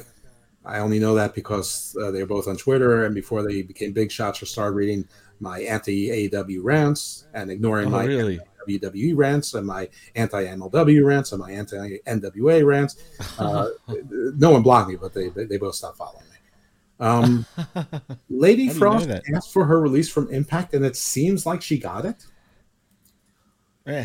which is a, which is you know like I say the the motto of the show is another week, another Impact talent leaves, and people ask me why I don't give Impact a chance. Yeah, no, like I said, I don't really give a shit. I mean, does it mean Lady Frost now goes to AEW possibly?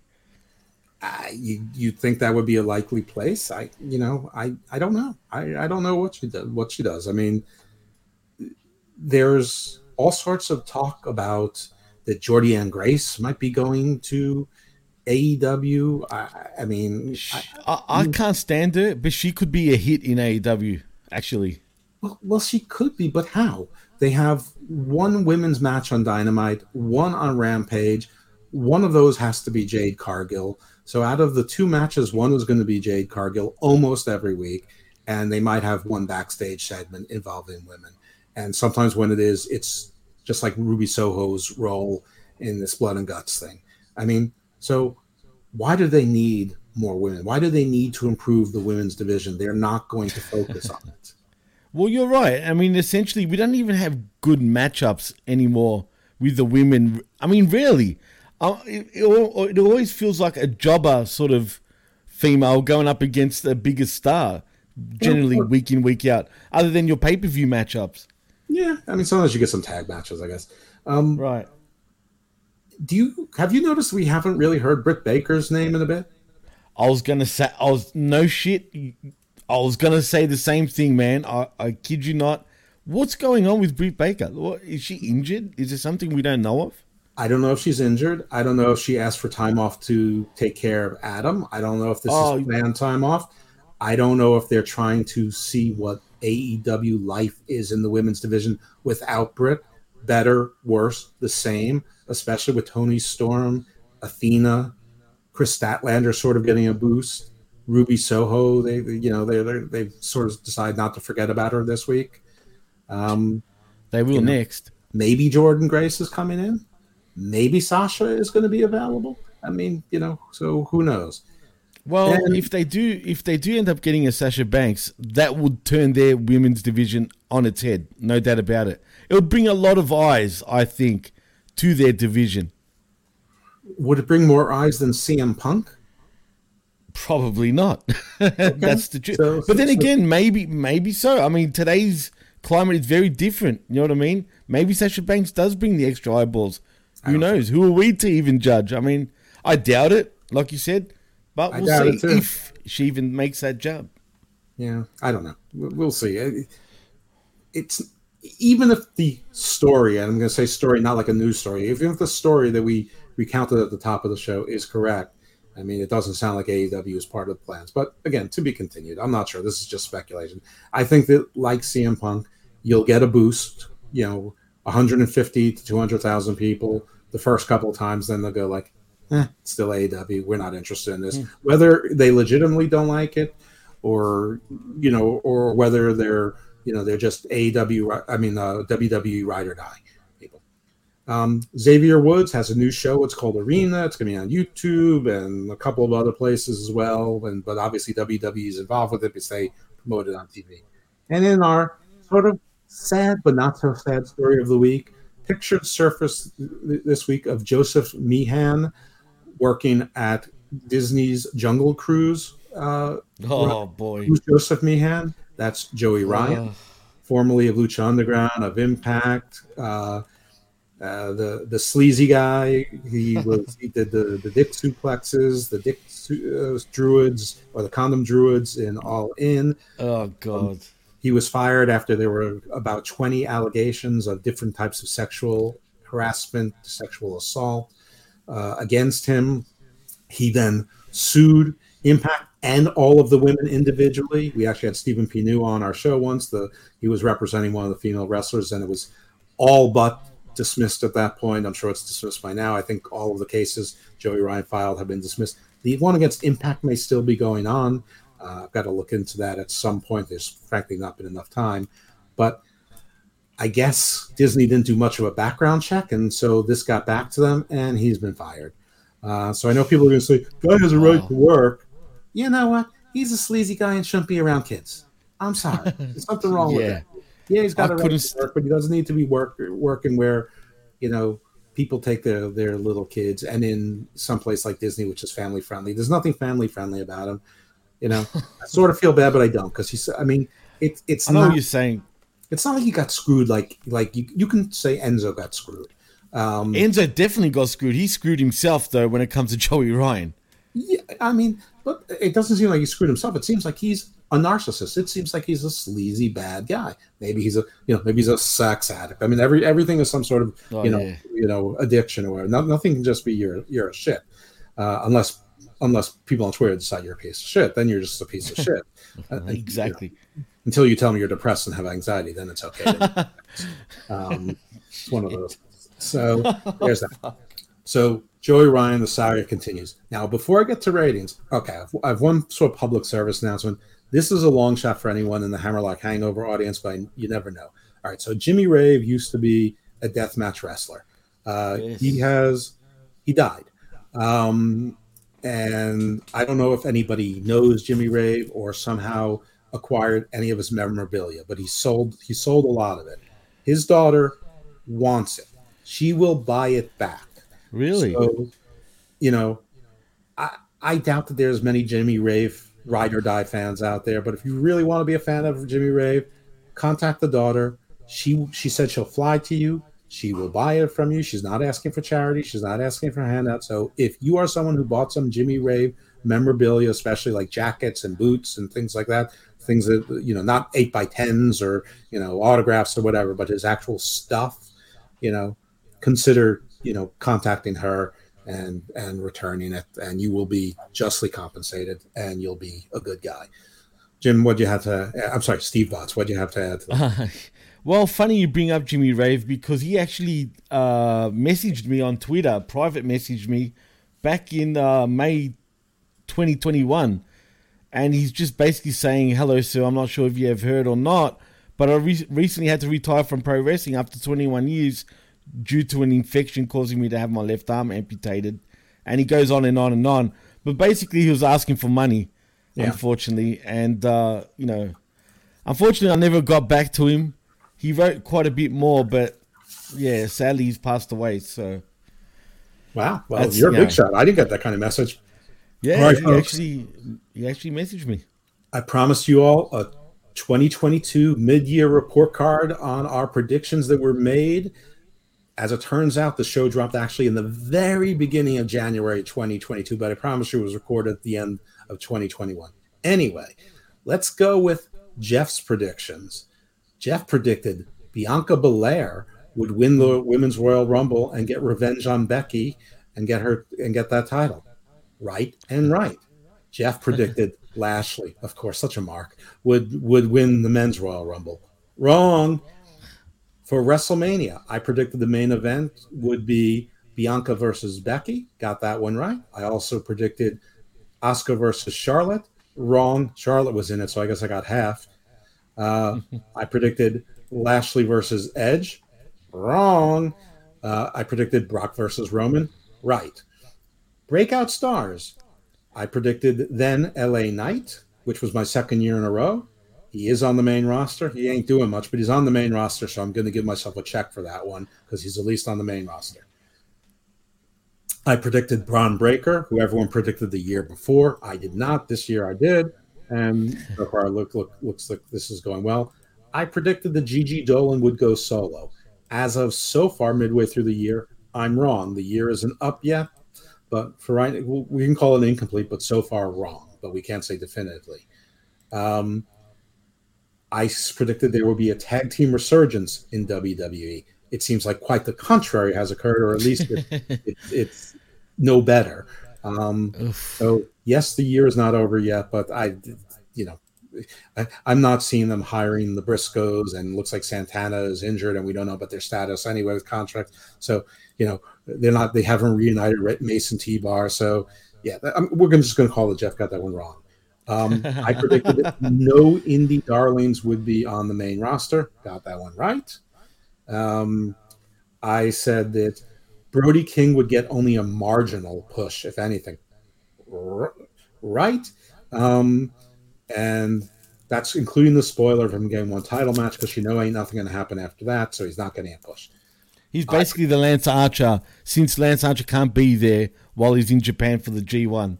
Yeah, he, he well, he was my you know him and Nyla Rose occupy the same space. They they show up once a season, make a lot of noise, attack someone from behind, get a title match, lose, go away. Um, I predicted Jade Cargill would, would wear gold, right?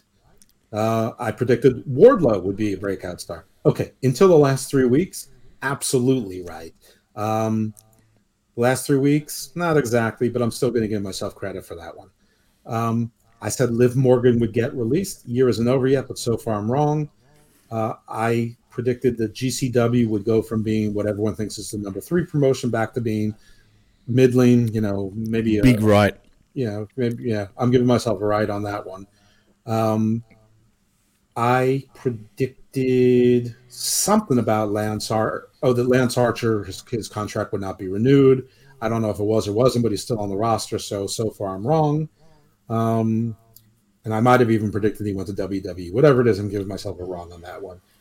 I said NWA would be would would fold or be sold before the end of the year. So that's an incomplete, but so far that doesn't look any more or less likely than it did before. Um, I oh I predicted there would be no indie breakout. So again, there'd be no indie darling on the scene that everybody And there isn't. yeah, there isn't. Uh, I mean, the closest thing might be Nick Wayne, but most of you probably don't know who he is, and the only reason there's attention is because he's 17. Um, yeah, yeah, and still not good. enough. It's the only reason why he's gotten all that attention. Exactly, exactly. And didn't WWE sign him? No, a I think a Or AEW might have signed one of the two signed him. I'm I'm pretty certain about it. it might be AW. It might have been GCW though. I think it was GCW that signed him, Oh, um, which you know isn't a real contract. Um, right. I predicted Commander Azeez would be released. We haven't seen him on TV in a while. He has be been released. assigned to NXT. We haven't He's seen gone. him with Apollo. Apollo is not even Nigerian anymore, at least not with an accent. Um, Oh, we're going to call that a push. We're going to call it incomplete, but we were talking about It's NXT happen. expected. He's on my list of NXT, so I think I'm up to six or seven of them. Um, He's on the way out by the end of 2022. Mark my words. on my comeback wrestler, I picked Braun Strowman. I'm going to give myself a big foul on that one. Big don't- there, Jeff. We, we, we could start the year over, and I could have instead of instead of five and a half more months, I, I could have all twelve months. I'm still going to be wrong. Yeah, I'm sorry, but yeah, that one's a bad one. I also predicted Dave Meltzer won't report any bad news about AEW. He won't report AEW uh, non-signings, and in fact, he has not reported AEW non-signings, non-renewals. Um, uh, I said the AEW game will not debut in 2022. It's reported. Apparently, it come- is. well, it's been uh, apparently said it's going to be in the fall of 2022. So incomplete on that one. Haven't heard anything good about it. That doesn't mean it's not going to come out. So to be continued. Um, and then I, I also predicted lots of AEW talent will disappear. I'm absolutely 100% right about that one. There's a lot of people who we haven't seen and haven't seen for a long time. And they're silently just, uh, you know, just disappearing by the dozens. just disappearing. So there we go. Um, by the way, I don't think I mentioned it, but also uh, injured. Ali apparently is injured. By the way, speaking Oh, of people who have disappeared largely, the Butcher and the Blade, Private Party, Oh, basically everyone who was formerly in Hardy family office. I'm not even sure where Matt Hardy is. Uh, but, well, he was in the Battle Royal, the the Rampage Royale, whatever the fuck it's called. But uh, you're um, right. I I was mean, going to say, do you think he's going to be in the in the Royal Rumble in the Rampage Royal Rumble tomorrow? And I'm like, and, and I think the answer is yes, but apparently it is. So Matt Hardy will be there. he will be there 100. or percent he was already. I mean, Oh, all this yeah, was true. taped in, in Detroit. Um, That's true. That's true. All right.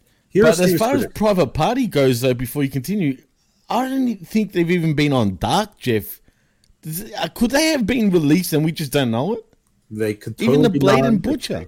They could totally be non-renewed, and let's face it, with the only people who people who would report on it, in their mind, there's a big difference between people like Private Party and Alan Angels, and- Right.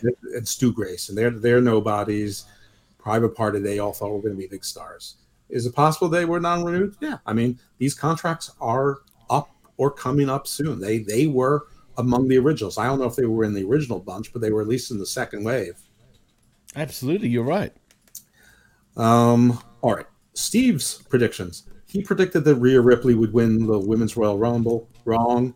He also predicted that Rhea Ripley would headline WrestleMania. Wrong. He predicted that Seth Rollins because he love he's like a Seth Rollins mark, like I'm a Lashley mark. He predicted that Seth Rollins would win the Men's Royal Rumble. Wrong. He also predicted Bianca and Becky in the main event for WrestleMania. Correct. He predicted for the other women's side a three way. He predicted Charlotte versus Sasha versus Bayley, so he got one third right. But Bayley hasn't even returned to action yet, and Sasha currently isn't with the company, so he got it more wrong than I did. Uh, and and then he predicted that Rhea would defeat whoever they were um, somehow in the same night, uh, and whatever it is, he's wrong about that. Um, he predicted Roman versus Seth would be the main event, so he got half right. Again, Seth wrong. He predicted in a, in a ridiculous prediction that on the other side of WrestleMania, men's main event would be Kevin Owens versus Big E. What? Oh, a hell no. Hates AEW and indie wrestling. What an indie wrestling call that was. What an IWC prediction that is. that is absolutely. I mean- I'm sorry, Steve, but come on, dude. I mean, me at least I make sense. For God's sake, I like Xyon Quinn and Sanga. I'm consistent. Like, you, you claim to love WWE and it's KO and Big E. Ah. I mean, they're, they're like do you two come of up the with that? three guys, or three of the four guys. You, you know, two of the four guys the IWC likes in WWE. I'm going to throw Riddle in there, and I'm going to throw Sami Zayn in there as the other two. That's Uh, like me saying Omos and uh, Sami Zayn will headline WrestleMania next year. Uh, Right, or saying Not as bad. Not as bad though. Hey, there you go. He said that Grayson Waller would be on the main roster. He did appear once in the crowd. That doesn't count. He meant elevated to the main roster, not an appearance. Um, he said that MSK would be on the main roster. There is no MSK. So wrong again. Uh, he predicted a. well, What the hell does this say? Oh my god! Okay, this is. this is a push. Oh, a Jay Lethal push. Okay, that's really what he predicted. Well, obviously, I mean, you want to call what this is a push? I don't. I'm going to say no. Oh, well, clearly he hasn't been watching for him to say that. Right. Well, he predicted this in you know at the last week in December. Uh, Oh. He predicted that Jade Cargill would be wearing gold, so he's correct on that one. Danhausen to AW got that one right. Releases he picked Otis wrong. Pack wrong. Wrong. Veer wrong. Wrong. Moxley wrong. Wrong. Natty wrong. Wrong, Natty. He actually said that. Really? Comeback Wow. wrestler of the year Lacey Evans. That I'm going to give him eh, that. okay, we can give him that. We can I mean, she's that. back. I don't know that she's really made any noise or made any waves, but she's oh, back. Yeah, That's true. But we'll give him that. We'll give him Yeah, that. we'll give him a, we'll give him a Uh, an orange Cassidy thumbs up on that one. Oh, can I do it? Can I Sure, do it? I can, I can talk Oh, it. thank you. Thank you very much. Mm-hmm. Because, Steve, you get the thumbs up, my man. There you right. go. I just wish that was a stretcher. He predicted Austin Theory would have a title. Correct. Hey, good one. He, he predicted Arn Anderson would continue to fall off of things. well, Well, he's fallen off the company, that's for sure. So, He, he's fallen off the map. So I'm gonna give, Yeah, I'm, give it to I'm him. Gonna, I'm going to give that one to him. Enthusiastically, absolutely. Arn Anderson. absolutely. and we and we cannot. We, we, he might have fallen down the stairs. He might have fallen in the he might have fallen. He can't get up. I mean, who knows? we don't know. Oh, But shit. he's definitely fallen off of TV. So we're going to give him a good that. one. That's a great one. Absolutely. He said that at some point in 2022, we're going to find that AEW is in financial trouble. Um, That's an incomplete. 2022 is not over. So Too far, early. Too early.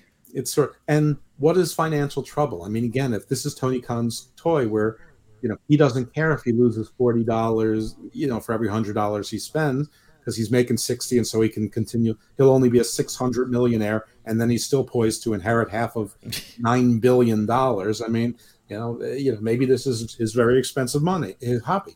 You, I I lose money podcasting. You know, yeah. this might be So do I. proportionate to him. right. This might be this might be proportionate to him in it. So I don't know what financial trouble means to someone like Tony Khan. Like all the Yeah. rules of business don't apply. So for all No, you you're right. AEW stands are saying, "You- AEW's making money. I assure you they are not. I assure you they're making they're losing a lot of money. But to comfort you, like I said, I don't know that it matters. I don't even know that if it goes to Discovery Plus streaming, it matters that much to Tony Khan. he may just buy it from his father, um, you know, or merge it into Ring of Honor. I don't know, and just and just get you know keep the buy the assets so you can call AEW on Ring of Honor, you know, instead of the reverse Jeez. you know, his his father AEW on Ring of Honor. Take it out of take it out of my inheritance. Give it to sis. Uh, I, I, I, I, I just don't. I, I just don't know. Um, so anyway, uh, I mean, I guess the the penalty would be the AEW fans would have to pay money for Discovery Plus. Uh, you know, so that, but you know, maybe they would drop their regular cable or or TN the TNT app or whatever. I, I don't know. Whatever. I'm not going to try to app. on that one. So I'm giving him a push on that one or incomplete just because it's not possible. So those were our predictions. Yeah. Uh, I think it's objectively clear that I did much better than he did. Oh, yeah, I'll give you that one, Jeff. I hate to say it, but it's true. And Steve, I don't know what happened with that first half of your predictions, but boy, that was shocking, man. I say it all the time. Steve doesn't understand wrestling. I, I didn't say that. I I say it all the time because he does understand wrestling, but he doesn't. He doesn't even watch it.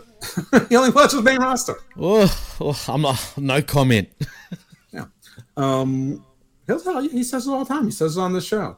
Um, he he mostly hates AEW because of the fans. Listen, I can't say I blame him for that. Some I don't blame him either. crazy. Straight up, that's true. I mean, there's probably like 15 to 20 percent that are perfectly normal, or like, you know, uh, you know, probably another 10 percent who are biased towards AEW, but not like insane. Then there's like 70 percent that's like Insane. it- it's like it's freaking Jesus and the apostles. It's um, crazy, man. It's crazy. All right. So ratings.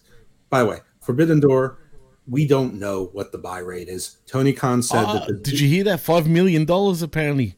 I, yeah, I, I don't. I call bullshit though, Jeff. I call bullshit too. He's also extrapolating based on the digital uh, lead-ins. Now, on Friday night at the press conference, he said that, that there wasn't. It was too soon to tell. I remember very well before Double or Nothing and Revolution. Revolution, right? Exactly. He could speak very confidently.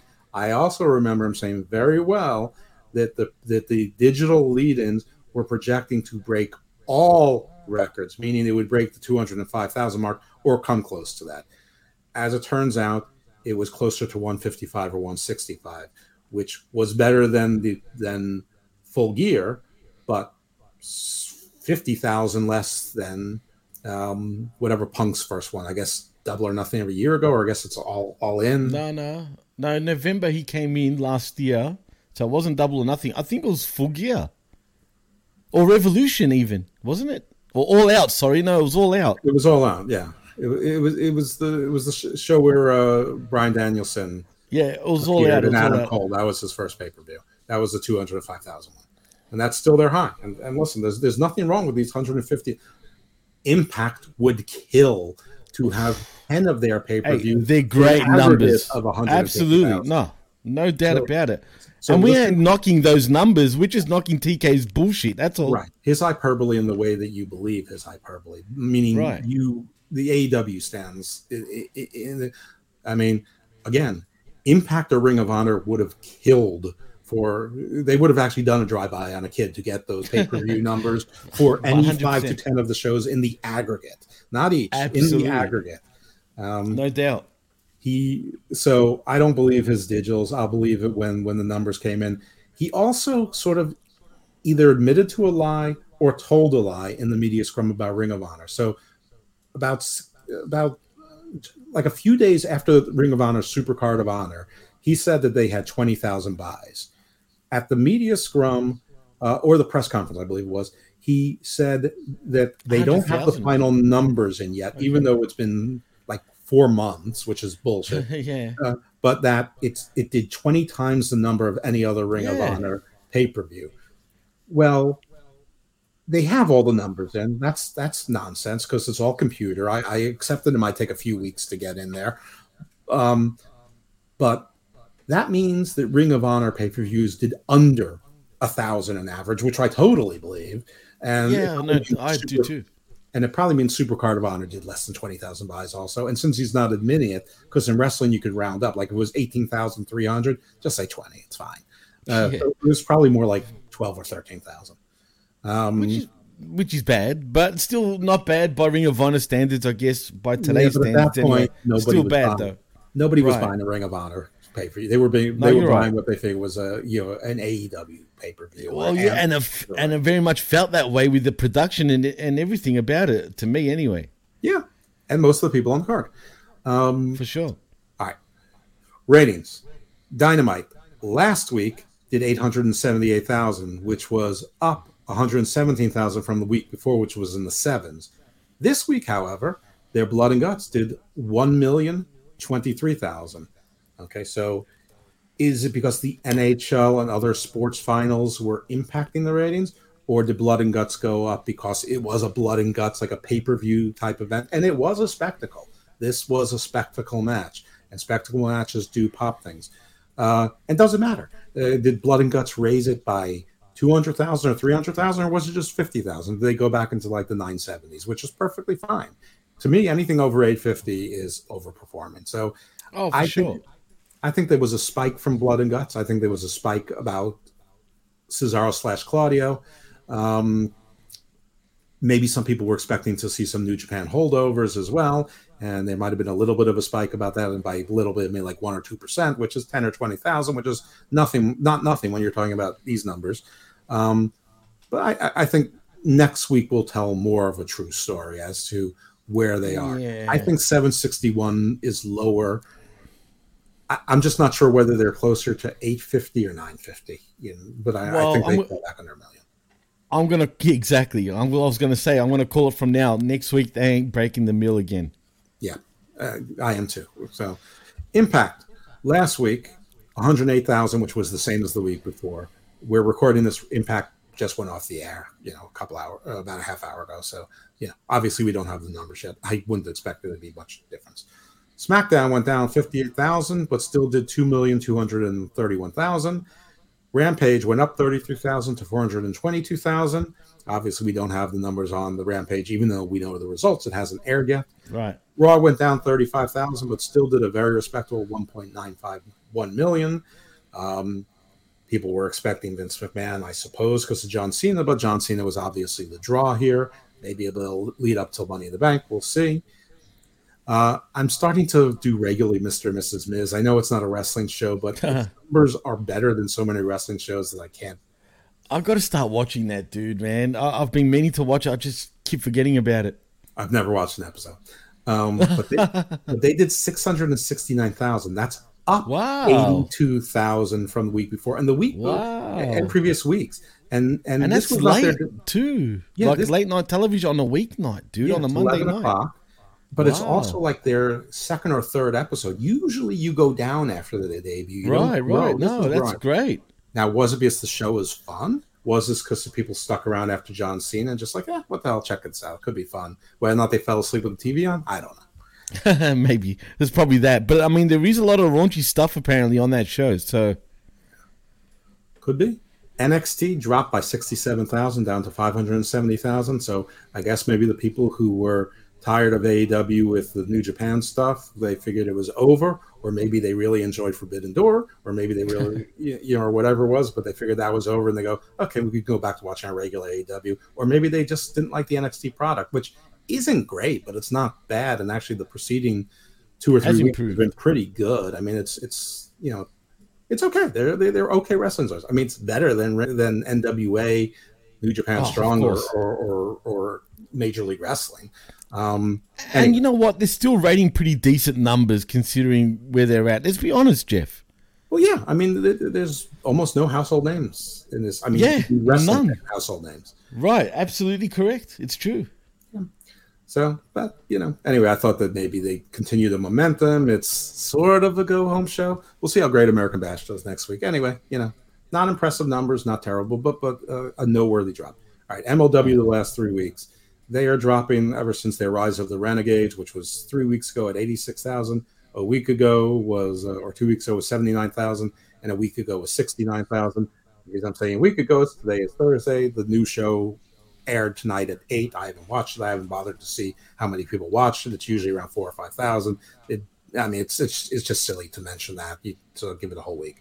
Um, NWA, the newest show, forty-seven thousand. Not so great. A week ago, sixty-six thousand. So it's not like there's a lot of growth there. Now, three shows ago was the season premiere, and Bully Ray was on. One hundred ninety-seven thousand. In context, that sounds pretty good. Um, however, he hasn't been on since, and they've been plummeting ever since. I assume it was Billy Ray. Matt Cardona also appeared, um, but frankly, their their their numbers weren't that high with Matt Cardona also. So it was it was a Bully Ray spike, um, which is weird. Um, and when NWA started, what was it four years ago when they when they did the revamp? Maybe five. Whatever it was, that first season that first show after after like a reasonable amount of time, like two or three months, had accumulated over six hundred thousand views, and it started out and it was decent at first, right? Yeah. Now after the Jim, actually before the Jim Cornette, Trevor Murdoch tasteless joke, whether you whether you think the joke was appropriate or not, even before that, they had started to hover around the 260, 270,000 mark. After the Jim Cornette mark, they started to, you know, they were still around the same part, but start to steadily decline. I'm not I'm not making that a cause and effect thing. I'm just using that as a as a road sign that, that where people can remember the timing of it because they were in an attrition phase anyway, and they sort of went down to like 220,000, and then seasons got progressively worse, and then they went to the West Coast and they did whatever it was surcharge or power charge or whatever they called that show with UWN. Um, it just uh, you know, and then they kept you know they lost all their people. Ricky Starks walked out basically saying I was making no money and I was living in my car. Eddie Kingston said, "Yeah, try and enforce that contract against me, bitch." Thunder Rosa basically yeah. walked out on the contract without walking out on the contract. Uh, you know, Mr. Kennedy got fired. Eli Drake left. I mean, you know, it, a lot of things happened. Anyway, so that's their numbers. Dark Elevation this week 272,000. A week ago, before um, your Forbidden Door card, 310,000. Not much of a boost, but some, I guess. The week before, 256,000. So, so three weeks ago, the show is still only in the 250s. Uh, Dark this week 256,000. Last week is only up to 255,000, and from two weeks ago to present, only up to 272,000. So, Dark, Dark, yeah, the YouTube show is not doing so great. New Japan Strong this week, 13,000. Excuse me. Right.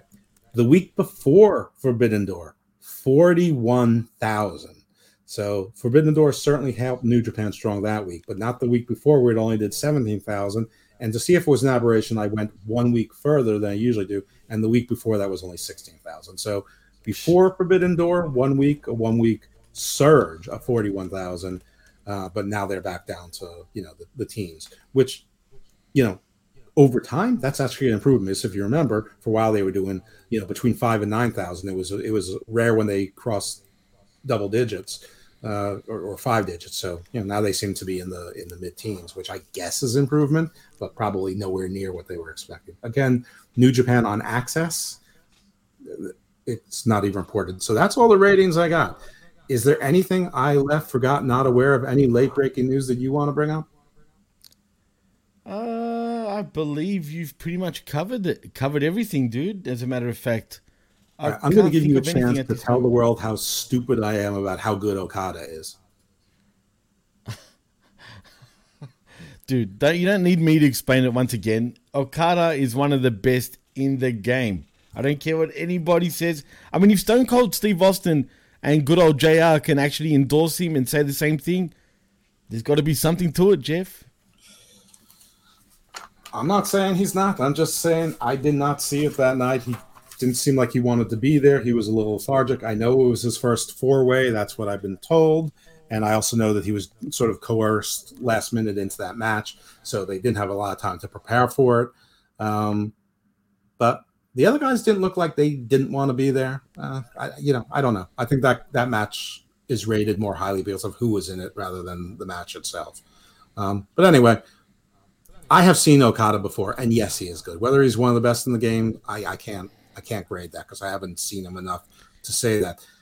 I do have one question: Who loves their move more, Cesaro slash Claudio with the European uppercut, Oh, or right. Kenny Omega with the V trigger. Oh, definitely Cesaro with the with the European uppercut. He overdoes it, bro. Come on.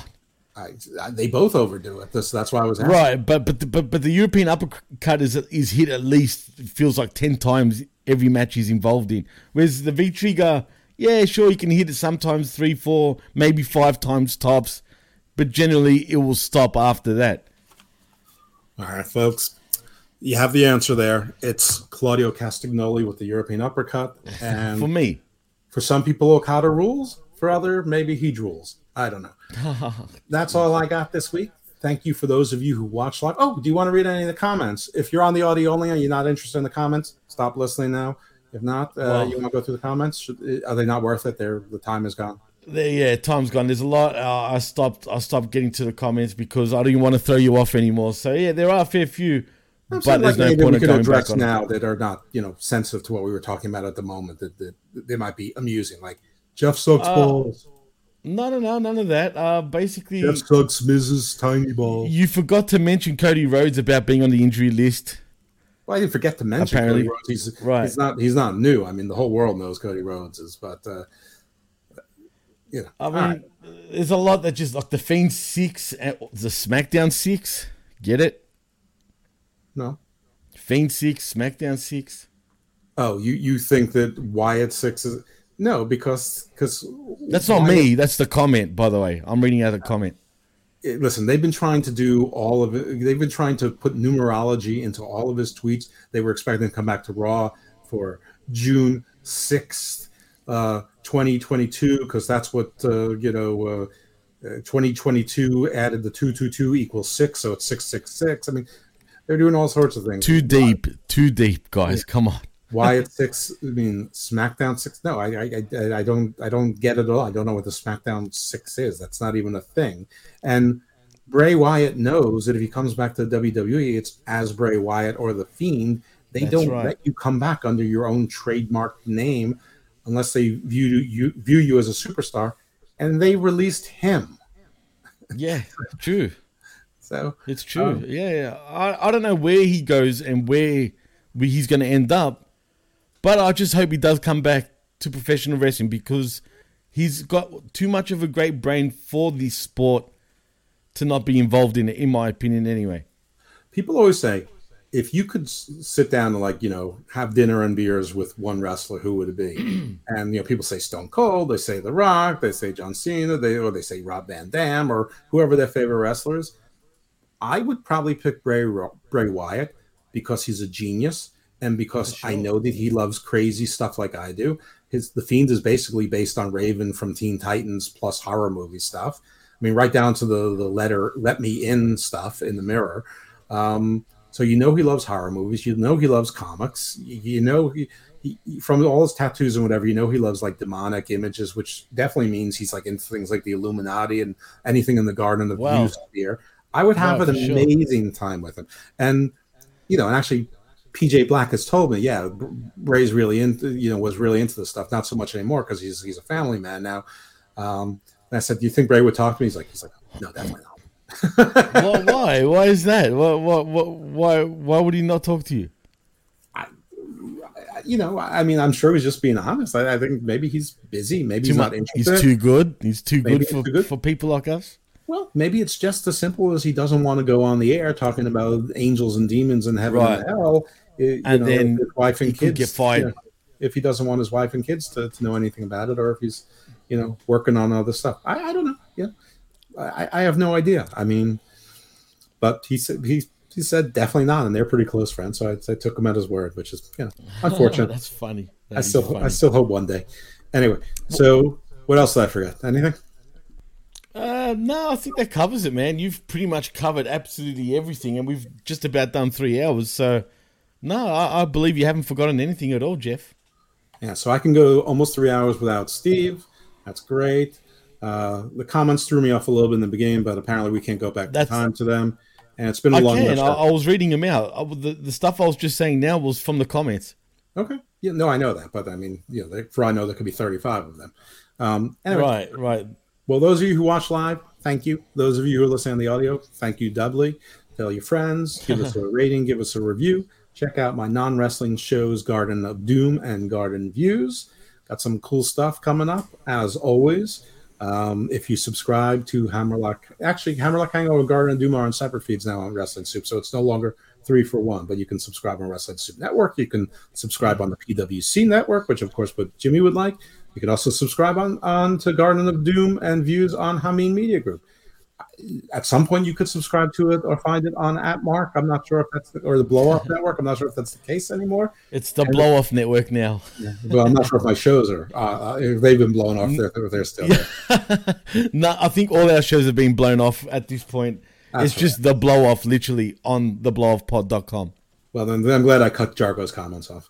Um, and we're in talks with the PW Hustle. I, I don't know. That could be exciting. Ah. Who, who, who knows? We'll see. But anyway, there's there's no shortage of places to find us, including just plain old Apple Tune, Spotify, Spreaker, Podbean, SoundCloud.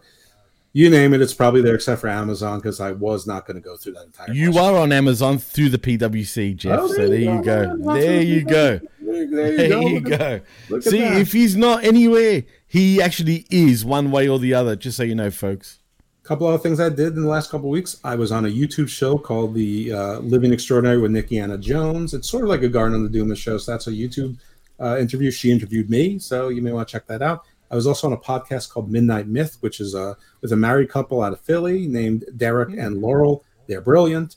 Um, they What was that at- about, by the way? Yeah, I was going to say. we did a review and dissection of the A24 studio Robert Eggers directed film The Witch, which was Anna Hmm. Joy Taylor's or Anya Joy Taylor's uh, breakout role. People know her from The Queen's Gambit and now from The Northman. Uh, she's been in plenty of else. She was Psylocke in The New Mutants. Unfortunately for the for the world, she probably got a good paycheck out of it, but mostly from The Queen's Gambit. Um, but yeah, that is a great. That was a great episode. They're telling me it's doing really well. My mother listened to it. She didn't see the movie, but she said Really? I'm really smart. Um, but those books are really smart, and cute. actually, that show's done some well, so well that they've decided this whole summer to make it a summer of Satan for their show. But their show is they look at film and literature through sort of a midnight myth lens. So they sort of break down things. So it's sort of Garden Doomish, but they look at actual properties that are out there, whether it's movie or or TV or or books. Uh, and they anyway, I hope to work with them again on stuff. Uh, the, the the husband Derek, he's uh, supposed to do a show with me on proto mythology. Um, Oh, awesome. yeah, so we're rescheduling that because we actually bumped that to do the Midnight Myth show for them. Um, but that was really cool. I really, I'm very proud of that show. I think it came out really well. So if you like Robert Eggers, if you like The Witch, if you're confused by The Witch, check out the show. Uh, if you want to watch The Witch for the first time with insight, check it out first, then watch The Witch. Or if you don't, watch The Witch first, then listen to the show. It, it's an interesting movie. If you like psychological thrillers, you'll like it. Uh, other shows I'm on, occasionally on the Drew Yari show. I owe him a show, so we're probably going to do a show this coming week. I was on a recent wrestling soup. I think it was called the Frank and Jeff, but it was a wrestling soup where me and Anthony Missionary Thomas just discussed legal issues. So the corporate stuff Shout around outs to Mish. shout outs to Mish, about Vince, about Jeff Hardy situation, a little bit about Sonny, and also about the Sasha and Naomi situation. Strict, you know, mostly strictly from a legal and lawyer's perspective. And and this was a few weeks ago when news was was rather new. And I don't think I got anything wrong, and I think I got everything right. And even things I I, I didn't get exactly right, it's only because there there wasn't information out yet. Um, so that's cool. And where else can you find me? A lot of shows with Jimmy, but I'm going to let Jimmy promote that because I've talked enough. But it, Well, as wherever he Jimmy said- is, oftentimes you can find me. Well, he pretty much, well, you said it for me. You can find us at the pwcnetwork.podbean.com. At the PW Hustle, you can find me, and I'm sure you'll find Jeff soon. Then again, he is actually on the PW Hustle because he was my guest on the skirmish just yesterday. And uh, yeah, channelattitude.com, the blowoffpod.com, Hamin Media Group. I think that covers it. You can find us all over there. And please check us out on channelattitude.com tomorrow night. Yeah, definitely so. Yeah, I'm on, I'm on the Russo network, people. I mean, I don't think he knows who I am, but but but I'm there. uh, so shout out to everyone, um, and thanks for listening. And more importantly, stay evil, my friends. Stay evil. And we out. And there's no Steve.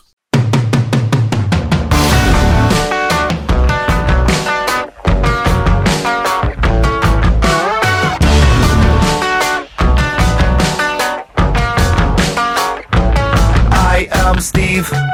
There are many other Steves, but there is only one that is me.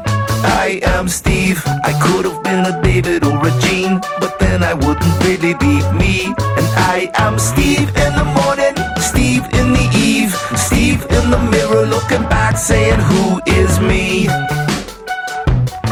I am Steve. And they Run, Stevie, run, Stevie, do what you can. Get you a house and a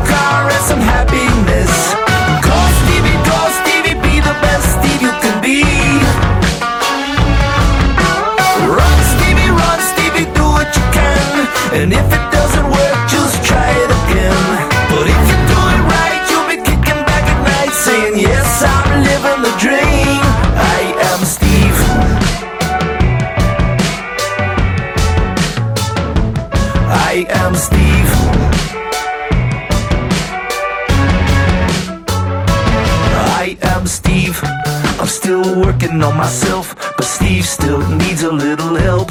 What's it mean? Why should I get out of bed? Am I the only Steve with a voice in my head singing, Run, Stevie, run, Stevie, do what you can. Get you a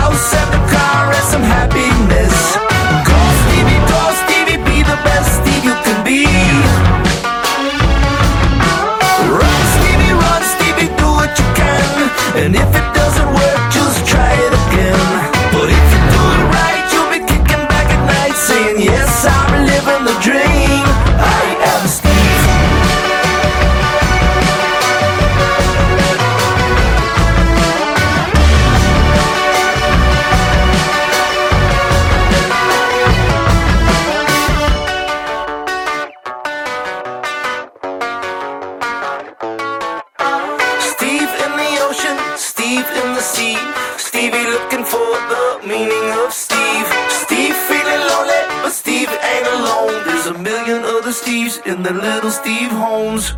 All singing, run, Stevie, run, Stevie, do what you can. Get you a house and a car and some happiness. Call Stevie, call Stevie, be the best Steve you can be.